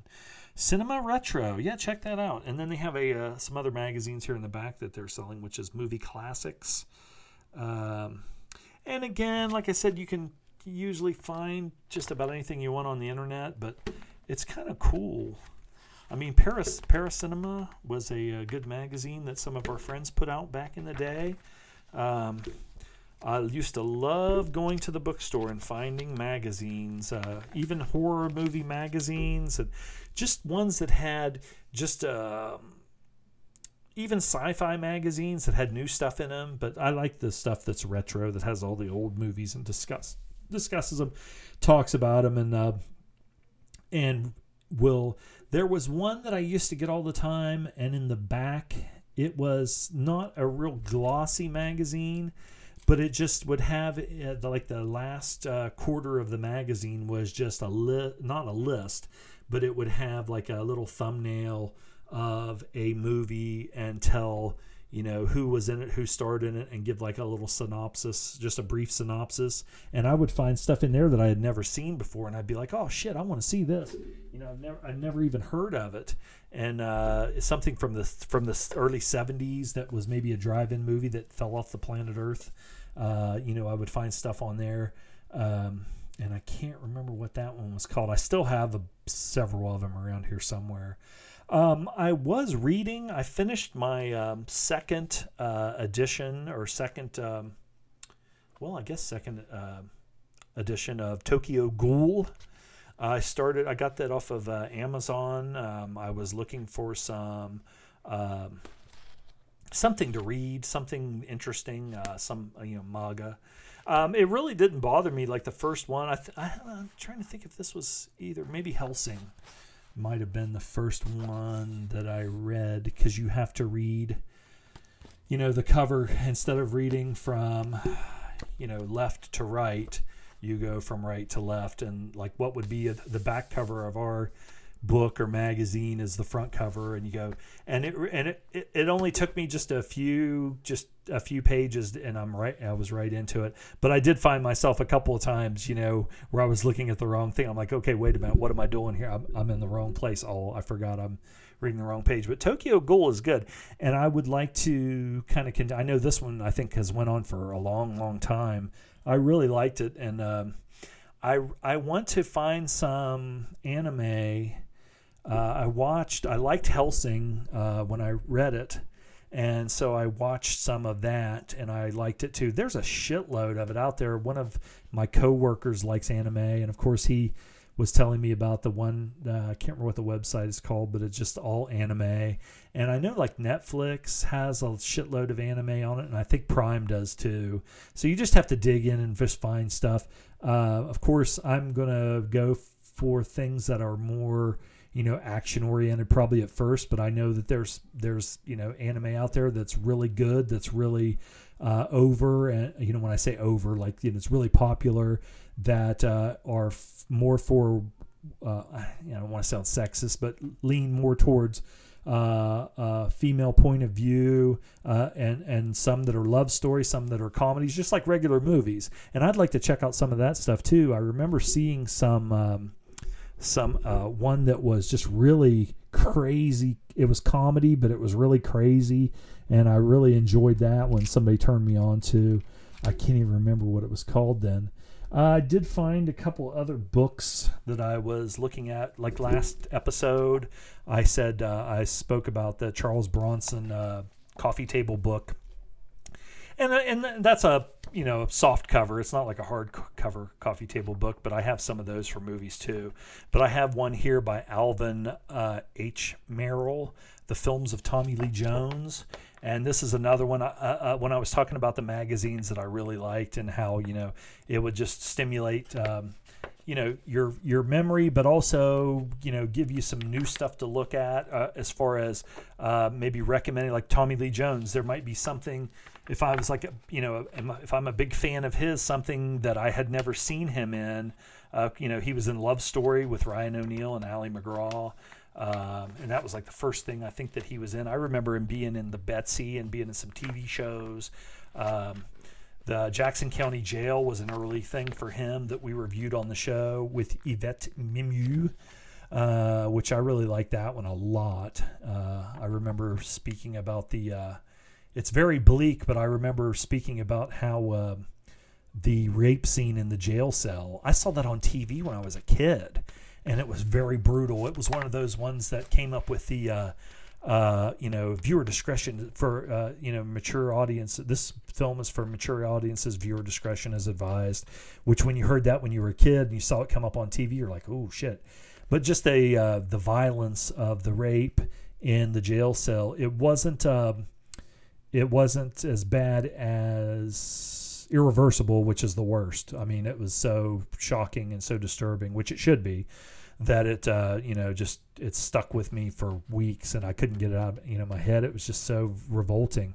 Um, and again which it should be uh, but in Jackson County Jail the rape scene in that I just remember and, and I'm sure it was done this way and they added a sound effect and probably did something to make it. But when that that cop that was raping uh, Yvette Mimieux uh, picks her up and slams her down on that on the edge of that bed which had like a wood frame oh my god it was just so violent and so i was like how the hell could he have not uh, how could she have not been hurt or you know fucking broke her back or something?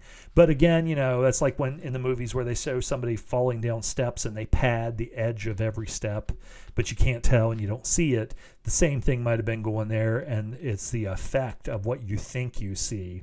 He might have and you know slammed her down but they may have had that all padded and they added the sound and da da da da. And it may not have been as hard as what you think, but it's such a disgusting, horrible thing occurring that your imagination, you know, runs wild with you.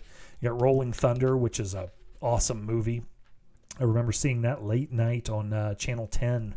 Fritz the Night Owl, uh, who I met at um, Horror Hound one time. Uh, he was like a uh, he was the horror movie host on Channel 10 WBNS from Columbus, but he also at 11:30 every night they would uh, you know run a movie, you know, King Kong and Godzilla movies, Dennis Hopper movies, um, you know, Rolling Thunder with William Devane and Tommy Lee Jones. Of course, that was an excellent movie, and that's another one where I didn't see the uh, uncut version until it came out on VHS. So I thought I knew how bad, but it was. Uh, so that's definitely an ultra violent movie. The Betsy uh, that was I thought that was made for TV, but I guess it was a uh, major motion pictures rated R, and that was about the fam- you know family, uh, kind of a melodramatic thing uh, where they're uh, about uh, a powerful car company family. who else is in that? Is that Jill Clayburgh? No, Robert Duvall, Katharine Ross, Mrs. Sam Elliott, and Etta Place from Butch Cassidy and Sundance Kid. Tommy Lee Jones, Jane Alexander, uh, Lesley Ann Down, Edward Herrmann, Paul Rudd. Hmm, that's weird. I wonder if that was his dad or if that is him as a little kid. Maybe I don't know. But uh, I always assumed that that was like a mini series made for TV, but it said rated R, so maybe it's uh, something I want to find and check out. Check out. Is that uh, Laurence Olivier? Hmm. Looks like it. Son bitch. Maybe that's Paul Rudd. And I believe it is. So he's an old man. I don't know. Maybe that's Paul Rudd's grandpa. Who knows? Eyes of Laura Mars. I don't know if I have ever seen that. I remember it being on all the t- different times and it uh, seeing the movie poster, but I don't think I ever saw it. And that was back when Tommy Lee Jones was a sex symbol. He always kind of had a craggy face, so I assume that uh, he either had bad acne at one time or like um, the one guy. Oh, what's his name that was in um, the Seven Ups that played the villain?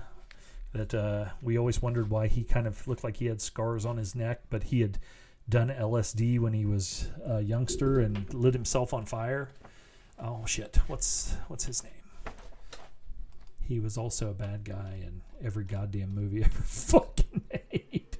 I'm gonna look him up real quick. I know I keep saying I'm gonna quit, but now I'm thinking.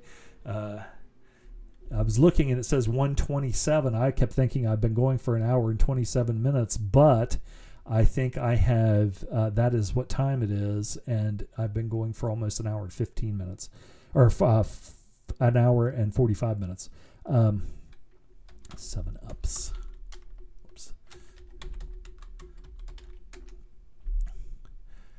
No dead air here with my big mouth. Uh, Richard Lynch. Yeah. Okay, we've seen him in a million things. Bill Hickman. That's a good movie. See, that's another thing. When I sit here and I'm thinking, you know, I'm watching shit on YouTube, which is just like vlogs, and I've been watching a lot of, um, uh, you know, uh, constitutional First Amendment uh, free speech guys going around and auditing uh, government facilities and police departments and things like that with their cameras and the cops come over and say hey you know what are you doing? And they're like i don't want to tell you shit you know. I'm i'm not as suspected of anything you know uh, the law says i can uh, film anything within you know the the line of my eyesight and all this and that. And some of the cops are like you know okay cool you know no problem. But then some of them that that try and uh, be assholes. Oh my God, it's definitely entertaining, and it's kind of scary, you know, that some of them go off so bad. And uh, but yeah, what I was gonna say was, you know, I'm trying to think of movies to watch or movies that you know get back into watching movies and everything. And when I sit here and start looking at these at these books and magazines, and then getting on IMDb and looking up the different actors and everything, yeah, then I definitely want to uh, want to. Um, you know, look up things, and it just gets get, whets my appetite.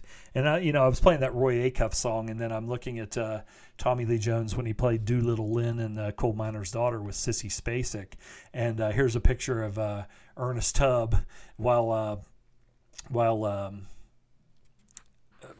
Loretta Lynn, of course, Sissy Spacek is singing, and uh, that was an interesting. I always wondered in the movie The Rose with Bette Midler. It had uh, Bette Midler and uh, Frederick Forrest.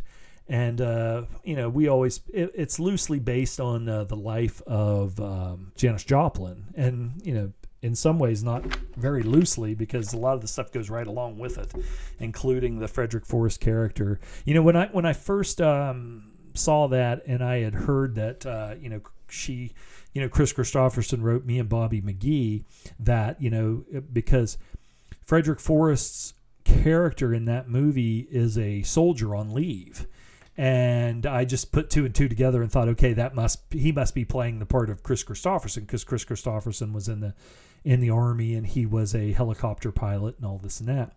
But it's not. There was a if you watch the there was a documentary on uh, Netflix about Janis Joplin, which is just it's heartbreaking. It's so sad um, how she was treated all her life because of her looks and everything. And then when she got into drug addiction and was trying to kick it and just trying to find somebody. I, I, I was just looking when I was getting some of these books. I have um, the book um, by Ann and Nancy Wilson of Heart uh, that they put out. And that's one thing. It was kind of like same thing with Janis Joplin. They said, you know, when they would go on the road, of course, at first, and uh, Nancy Wilson was dating the guitar player in Heart. Of course, she's a guitar player too, but the lead guitar player. And then his brother was their manager, and Ann Wilson dated him. Well, then when they all, you know, when they split up, and you know, Nancy would, she was, went and started screwing the drummer, and that caused problems because the guy that was the guitar player was almost like a Lindsey Buckingham uh, thing from Fleetwood Mac with um, Stevie Nicks. Um, you know, she started messing around with the guy who was the drummer, and she was with supposedly dating the guy who's the lead guitar player, and he got pissed off and swung a guitar at her head on stage, and they ended up having to fire him. And uh, but she started dating that guy and everything, and then later on she was married to Cameron Crowe, uh, who made Almost Famous and was a Rolling Stone writer and everything. Um, and I think Fast Times at Ridgemont High. Um, but Ann Wilson was saying in the book, she said, you know, once her and the guy who was the manager, brother of the lead guitar player, once they split up and he was gone, she said, you know, when we would be on the road, uh, and this is how Jan- what Janis Joplin would say, is that you know all the guys, you know, they could find there was groupies everywhere. So in every town they went to, there was somebody that they would meet that was new that they would screw around with, or somebody that would follow along, or somebody that they knew from the time before that was there, and they would go from one to the next. They would always have somebody there emotionally and physically, sexually, but you know, physically and emotionally too. You know, as as emotional maybe as guys can be, but what she was saying was, you know, they always had somebody, but with women, uh, not stereotyping every woman this way, but for the most part, you want that. Um, emotional bond. But you know you you know she wanted to have somebody there too and that's what Janis said too. And Janis went through because she was so much on drugs and alcohol and she had users too uh, people men and women. Uh, one of the women that she was uh, attached to that she was involved with you know as in a relation sexual relationship and friendship was also I think a junkie and so when Janis was trying to get straight, you know, that girl came because she needed somebody to be there for her, but she was a bad influence. And that's what Ann Wilson said. She said, you know, all the guys in the band and the roadies and everything, they all can hook up. And she goes, you know, I just can't do that. You know, uh, I, I don't even know if I want to. And there was a couple of times where she met this one guy who worked at I think a radio station. I don't know if he's a DJ or what he was, but she met him and she just decided, okay, I'm going to throw caution to the wind and I'm going to I'm going to have a fling. And I guess she screwed the guy and they were in the hotel room and she got up and went to the bathroom to shower or do whatever. And she said she heard him on the phone calling I think the radio station and saying you're never going to believe who I'm who I'm who I am laying in bed with right now.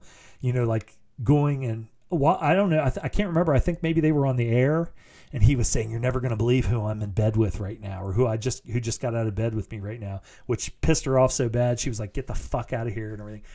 But one thing I was going to mention was, um, um, Eddie Van Halen uh, passed away, and he was such a big influence uh, for different generations, but definitely for my generation, 1984.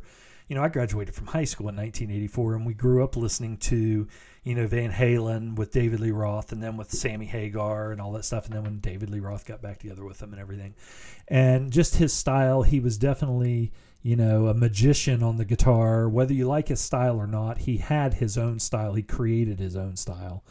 Um, but one of the things I was just bringing up about Ann and Nancy Wilson was, um, you know, them being sisters and the older sister and Nancy, the younger sister.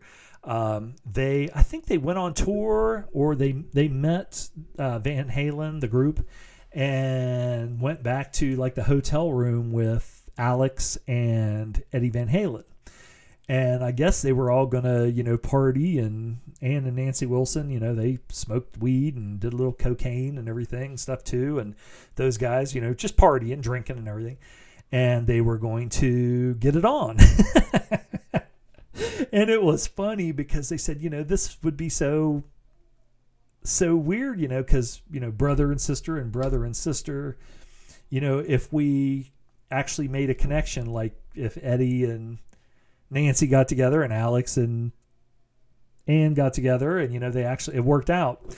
But they said in the book they said that Alex and um, and uh, even though they loved the guys and they they really liked them and thought they were great guys and everything, they said they were just so immature and they were in that uh, groupie thing. You know, like let, I want to do everything. I want to fuck every way possible. I want to do this. I want to do that. I want to try everything. And they said they probably actually would have had sex with them but Ann, I think, and Alex were going to get on the one bed, and Nancy and Eddie were going to get on the other bed. But those two morons, they could have got it on with them. And at the time, they were both, you know, incredibly attractive. They were so immature and so goofy, they wanted to all four of them to get on the same bed and like switch back and forth and all this shit. They're like, nah, it ain't gonna happen. But the reason I brought that up was I was talking about the Rose, which was kind of uh, based on you know the life of Janis Joplin. The um, the character of Frederick Forrest, um, he becomes her lover, you know, Janis Joplin or the Rose, Bette Midler, and becomes her friend and everything. And and um, but also, you know, like I said, they they have a relationship. But they go to a studio uh, uh, in like Nashville, and I cannot remember who plays. I'm gonna look it up. Who plays the? I saw that you know the picture of Ernest Tubbs in, in the um, uh, Coal Miner's Daughter movie. Let's see, The Rose. Um, and they go to a music studio, famous music studio in Nashville, and they just show up and in walks uh, the Rose, Bette Midler, you know, kind of dressed like how Janis Joplin did with a boa and the big round glasses and looking like a you know a strung out hippie and everything. And she comes in and she's like, "Oh my God, I just love." Oh, I know who it is now. But she just uh, the guy. There's a guy in there with his band that would be like. Uh, uh, um, Bob Wills or Ernest Tubbs or or whoever. Uh, that kind of old style country bluegrass singer, and um, um, she's like, I just love your your music so much and everything. And he's like, Well, thank you, little lady. You know, he's being like the uh, the uh, stereotypical, you know, Southern gentleman country music guy. And say it was like it wasn't like um, uh, okay, say that John Johnny Cash had a song, you know, uh, it's dark as a dungeon way down in the mines. You know, so, a song like that that's a, a really uh, sad country song. And it would be like me and Bobby McGee or something like that, where Janis Joplin remade it. But say it was like I, I Walk the Line by Johnny Cash or uh, uh, Lonesome Fugitive by Merle Haggard. And she says, you know, about doing that was his song, his famous song on the country charts that he was known for. And she says, you know, uh, uh every night when I when I uh, do you know like i uh, lonesome fugitive on on the stage she goes i just you know want to cry my eyes out or something like that and he's been such a, a southern you know, like I said, hospitality, a gentleman, you know, well, thank you, little lady. I'm, re- I'm real proud about that song myself. And uh, she says something about singing it. And when she came in, his, his uh, there was a young guy there that was like a teenager. And she was like, ooh, look at this one. I might have to take this one home for myself. And, and all her, the guys, you know, in her entourage, but also in the other are like laughing. But when she says that, it was Harry Dean Stanton playing the part. And of course, Harry Dean Stanton can actually play guitar and sing and everything. And so he was good in the role, and he's kind of got a country, uh, you know, look and way about him. And um, she says something about singing that song, and and uh, she goes, "Well, what you, what, you know, what do you, uh, did you think when you first heard my version of that song?" And he's, you know, he's been so nice, and he goes, "Well, to be honest with you, little lady, I didn't think much about it." And he's, and then he just he just says something like, and I don't appreciate you coming in here talking all that trash to my son and you know and all this and that. And it's like at first everything was so cool and it's like this melding of you know they're musicians and singers and artists and everything. And he's being so nice. And she's being the rose or you know janis joplin and uh, being real friendly and real nice overly nice and overly friendly in in her way like being wild and crazy. But then on a dime you know, even though he's being so nice and she's got this big smile on his face and she says, you know, well, what'd you think about when I sang Old 97 or whatever? And he goes, well, to tell you the truth, I don't think much of it. And I don't appreciate you coming in here talking all that trash to my son and all this and that. And everything just goes, it's like if it, I'm sure everybody's been in that kind of a situation where everything just stops and like you're if somebody says that to you or does something like that to you, you're almost like in shock. So you don't have a comeback. You you're just like, what? You know, and then it even takes you a while for for it to process in your brain. Like at first, okay, is he joking around or what? But that is such a good scene, and that is a really good movie if you if you haven't seen it. And like I said, the documentary they had on Netflix about Janis Joplin was excellent too. But there's a, there's another example of just you know uh, old movies and stuff just kind of coming back. Uh, back Roads with Tommy Lee Jones again. That's another one where he was kind of being a sex symbol. He had that Texas you know country kind of a uh, a way about him, always in good shape. There was a documentary. He played on the Harvard football team with, uh, I think, Al Gore. He was Al Gore's roommate at, at Harvard. And there was a documentary called uh, Harvard versus Yale. It had like the, the, the score of the game Harvard 49, Yale 17, or something like that. But it was this famous uh, Ivy League football game. And Tommy Lee Jones was, you can find pictures of Tommy Lee Jones in his football uniform uh, um, at Harvard, and he was, you know, he always he was he's always kind of been like either Dennis Quaid or Scott Glenn or somebody like that. That when he took his shirt, or like Charles Bronson, like you know, he take his shirt off and he always looked like he was in really good shape. Uh, but at at that one time, they it's kind of weird because he doesn't he has a certain charm about him. He has a lot of charisma. Of course, that's great for being an actor but they like again they were kind of putting him in this kind of sex uh, symbol kind of roles like in the betsy or you know just different different movies uh, but in not as much as straight up love stories but as the leading man kind of a thing and it, i don't know if it worked or not backroads was him and uh, sally field and uh, I don't believe she wore a bra through the entire movie, and she was really cute back then too. Um, let's see what else we have here. Oh, Savage Island. I didn't see that one. That's uh, Nate and Hayes, the pirate movie, and I have not seen that one. I like again. Uh, I like Tommy Lee Jones, and that was one I would always see the box cover art in the VHS store and everything. I even it's it was on Prime, I believe, and I even started watching it, and I was like, man, this sucks. Especially if you, I thought it would be more like a. Uh, the series Black Sails, which was really good, gritty, uh, badass, uh, violent, uh, and adult uh, pirate series. Uh, it's really good if you haven't seen it. Um, but this one was kind of more swashbuckling, like almost like an Indiana Jones kind of a feel to it. And I turned it off. I, I maybe I'll go back and watch it. I just couldn't get into it. It has the kid that um, Michael O'Keefe that was in uh, I think The Great Santini. He was really good in that. But I just I, I, maybe it was just something at that time. I didn't know what I thought it was going to be something different. So I really you know couldn't get into it at first, and I was like, okay, I'm not in the mood for this. Uh, the River Rat with Martha Plimpton. She was always a good actress, uh, George Plimpton's daughter. Uh, I know I saw that one a long time ago, but I can't tell you anything about it. It's probably when I was in like junior high or something. It was on TV. Brian Dennehy, uh, Martha Plimpton. Uh, let's see who else. If there's anybody else inter- interesting. Nah.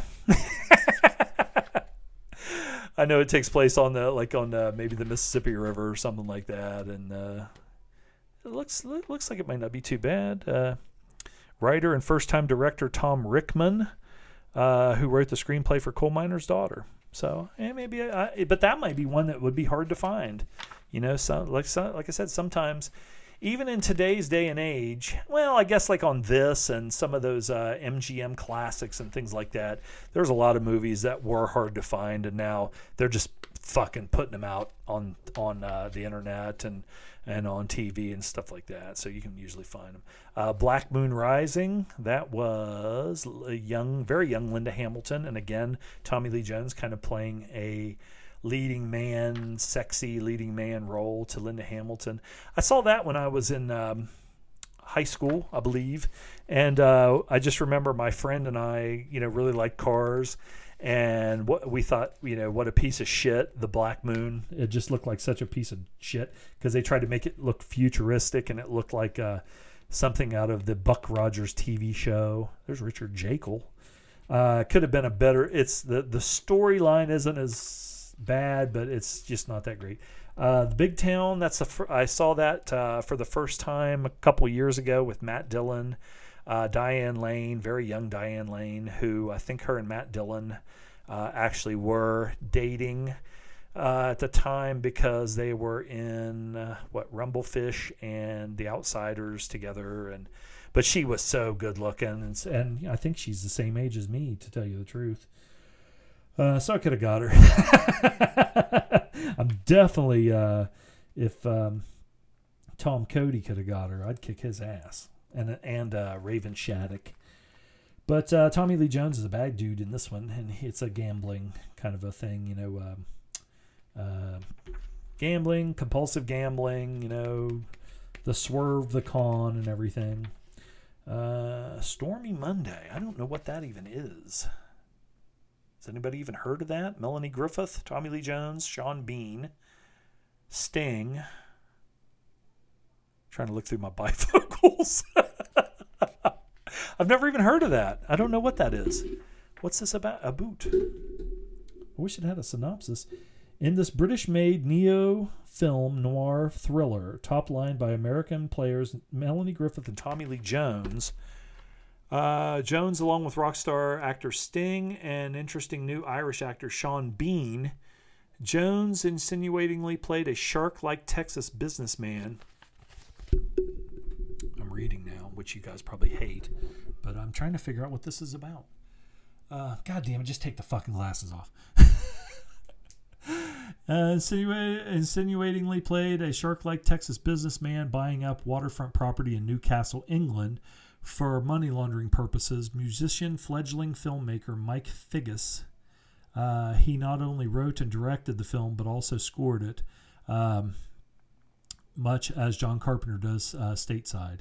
Has also gotten superb performances out of all four of his principals, uh, who are fascinatingly mismatched. Tommy Lee Jones makes Cosmo dangerous in a much more direct way than does co star Sting. He turns the ugly American role that is screenplay's thinnest into, or is the screenplay's thinnest into a much more uh, than a mere character. So I still don't know what the fuck it's about. He's buying up property for money laundering. The package was really good. That's kind of almost like a um, Lee Harvey Oswald type conspiracy assassination thing with uh, Joanna Cassidy, and the lead is uh, Lee Marvin. I like the uh, interaction between the. They really only have a short interaction uh, scenes together um, between. I was going to say Lee Marvin, Gene Hackman, and Tommy Lee Jones, but they're really good together. Uh, Firebirds, that's the uh, Nicolas Cage, Tommy Lee Jones uh, helicopter version of like Top Gun. Also has Sean Young in it. I don't think I've ever seen that, and I don't think it was very good. I know I think people kind of made fun of it. Um, sort of like a cross between Top Gun and Blue Thunder, maybe. JFK, of course, is good as he plays. Uh, mm, what the hell's that cocksucker's name? White-haired motherfucker. Clay Shaw, Clay Bertrand. You go by any other names? Clay Shaw. So, did you say you went by another name? Nope. That's a good movie, though. I mean, it's uh, what you want. Uh, you know, depending on what you think about what Oliver Stone added to uh, added to the story to put across his point of view that wasn't true, but there's a lot of it that is true that leads to the same place. Okay, well then we have uh, you know Under Siege. I'm not going to go through the whole goddamn book. I I I'm sitting here and that's what I'm doing, but I don't want to do that. Uh, uh, Fugitive was really good. I really like that with Harrison Ford, and I like the follow up to that. Heaven and Earth. That was the third uh, Oliver Stone Vietnam movie. Um, let's see, you had Platoon and Heaven and Earth, and what was the other one? Oliver Stone. Am I forgetting something? But this one was from the. Uh, uh, it's it's really interesting because it's from the a woman who lived in Vietnam during the Vietnam War, who was caught between the Americans and the Viet Cong, and uh, what happens to her, and uh, it's it's a very uh, very good, very interesting movie. And now it's bugging me. I was thinking of uh, you know El Salvador, but that's not a Vietnam movie. I thought there was three Oliver Stone Vietnam movies, and it's probably something that is just really uh, obvious, and I'm just blacking out. Oh, uh, was it Born on Fourth of July with Tom Cruise and Willem? Whoops, Willem Dafoe. Sorry, Tom Berenger is also in that. Uh, Oliver, and then I'm quitting because I know I'm, I'm, uh, yeah, two hours and fourteen minutes. Oliver Stone. I think that's what it was. Now, when I was just a little boy. Yeah. Born on the Fourth of July, Platoon, and then Heaven and Earth. And Heaven and Earth was probably the least, uh, as far as uh, you know how it did, how successful it was. But it's a really good movie, and uh, it's kind of like when Clint Eastwood made those two war, World War II movies about uh, Iwo Jima, and he made one from the American side and one from the Vietnamese side or the Japanese side. I'm sorry, but that's kind of uh, I like when we, when I was just talking about the Outpost, and some people said that uh, it was a lot of American propaganda because it only showed the one side, which was the, from the American side, and the uh, Taliban or the Afghan Afghanis were just shown in a cookie cutter kind of a, you know, cannon fodder kind of a thing. Uh, that's, I mean, they're separate movies, but and, and you know, you, you take for example Platoon. I mean, you weren't just seeing it from the American side, rah rah, sis boom bah we are going to win or we have such fighting spirit or whatever. You know, you had a lot of uh, assholes, a lot of guys that were under stress in that movie that did uh, bad things, but you also saw the Vietnamese villagers in the the scene that was kind of based on the My Lai massacre and things like that too. So, but uh, and then again when he did Heaven and Earth, it's uh, Tommy Lee Jones is only in uh, I'd say about half of that movie but uh, he's a very good. It's a very good role, and it's a very interesting role. Uh, the main character in that, um, who who played the uh, lady in that, Salvador was a really good movie. That's a dirty, gritty movie. Uh, James Woods, I still will watch him, but I I refuse to look at his shit on Twitter because he's just uh, he's just a goof now. I don't know why. Why? I guess when you get old, you become a, a old and afraid and you want a strong daddy, like I said in the last episode, but also I think that uh, he's a classic kind of a trollish personality and he's getting himself over in a way and feeling important. But you know, trolling is about the least. Uh, that, you know, they used to say, "What is it? Uh, uh, puns are the the least form of comedy, or or if somebody if you swear all the time, you know, it's a it just shows that you have a poor vocabulary and everything. And I think that being a troll is an, an online troll, and then some people take that online troll, they can't distinguish it, and they are become trolls online and then they carry it over out into the real world and those are the dumb fucks that go up and punch people in the face or shoot people or scream at people in a store. Like being a troll in real life you're just that's just an awful horrible person a provocateur just a piece of shit who doesn't know tact or etiquette or or how to live with real people. And there's people like that I've grown up with all my life that just you know they they they they are in some ways online trolls in their real life because they they don't have any tact. They even though they you may want to say hey fuck you you know god damn it you know somebody in line at the grocery store and they're taking a long time you want to say jesus fucking christ get the hell out of the way you fucking idiot. But you don't because we live in a you know a normal society. And people that do that and the people that get physical and that scream at people and stuff like that they're they they're something wrong with them or they're you know there's people that are agent provocateurs there's people that again have just gotten off on it so much that they just love getting online and starting fights and stuff like that or or irritating people or being a dick you know uh, you know i just i, I, I don't get it uh, it's uh Hiep Thi Le. Uh, and I don't know if I've seen her in anything else or not, but she was really good in this. Uh, apparently, she was in. Oh, let's see here. Heaven and Earth. That was her first role. Uh, Dead Man Can't Dance. I don't know that one. Cruel Intentions. I know what that is. Uh, Green Dragon. National Security. Julia. The Princess of Nebraska. Huh. Not a lot. Uh, TV, some TV stuff. Uh, Judging Amy. Cruel Intentions, the TV movie. She plays the same character. Masters of Sex TV series. What's that? I better look that up. Masters of Sex is a drama about the pioneers of the science of human sexuality who research whose research touched off the sexual revolution. Hmm. Could be interesting. That has Michael Sheen, he's good. Lizzy Caplan, Caitlin Fitzgerald. I don't know anybody else now, but anyway, people. Again, I just thought I was bored and it's cold out, uh, so the motorcycle riding uh, had to put that off for a little bit. And um, I wanted to get on and just do another show. I don't give a fuck whether you like it or not. so, no, I, again, I really appreciate everybody, you know, with the positive feedback and you know, saying that they're glad that uh, the show has started back up and everything. That means a lot. I really appreciate it. And uh, to all those who are hanging in there and still listening, you know, thanks a lot. And, uh, you know, we'll try and bring you some more stuff. Uh, Jesus Christ, three episodes in like what, five? We've, uh, I might be up to episode uh, fucking 300 in, uh, by the end of next week.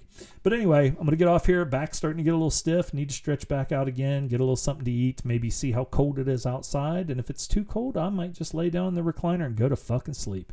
But this is Dr. Zom from the Silva and Gold headquarters saying Zom Oot. And everybody have a good weekend.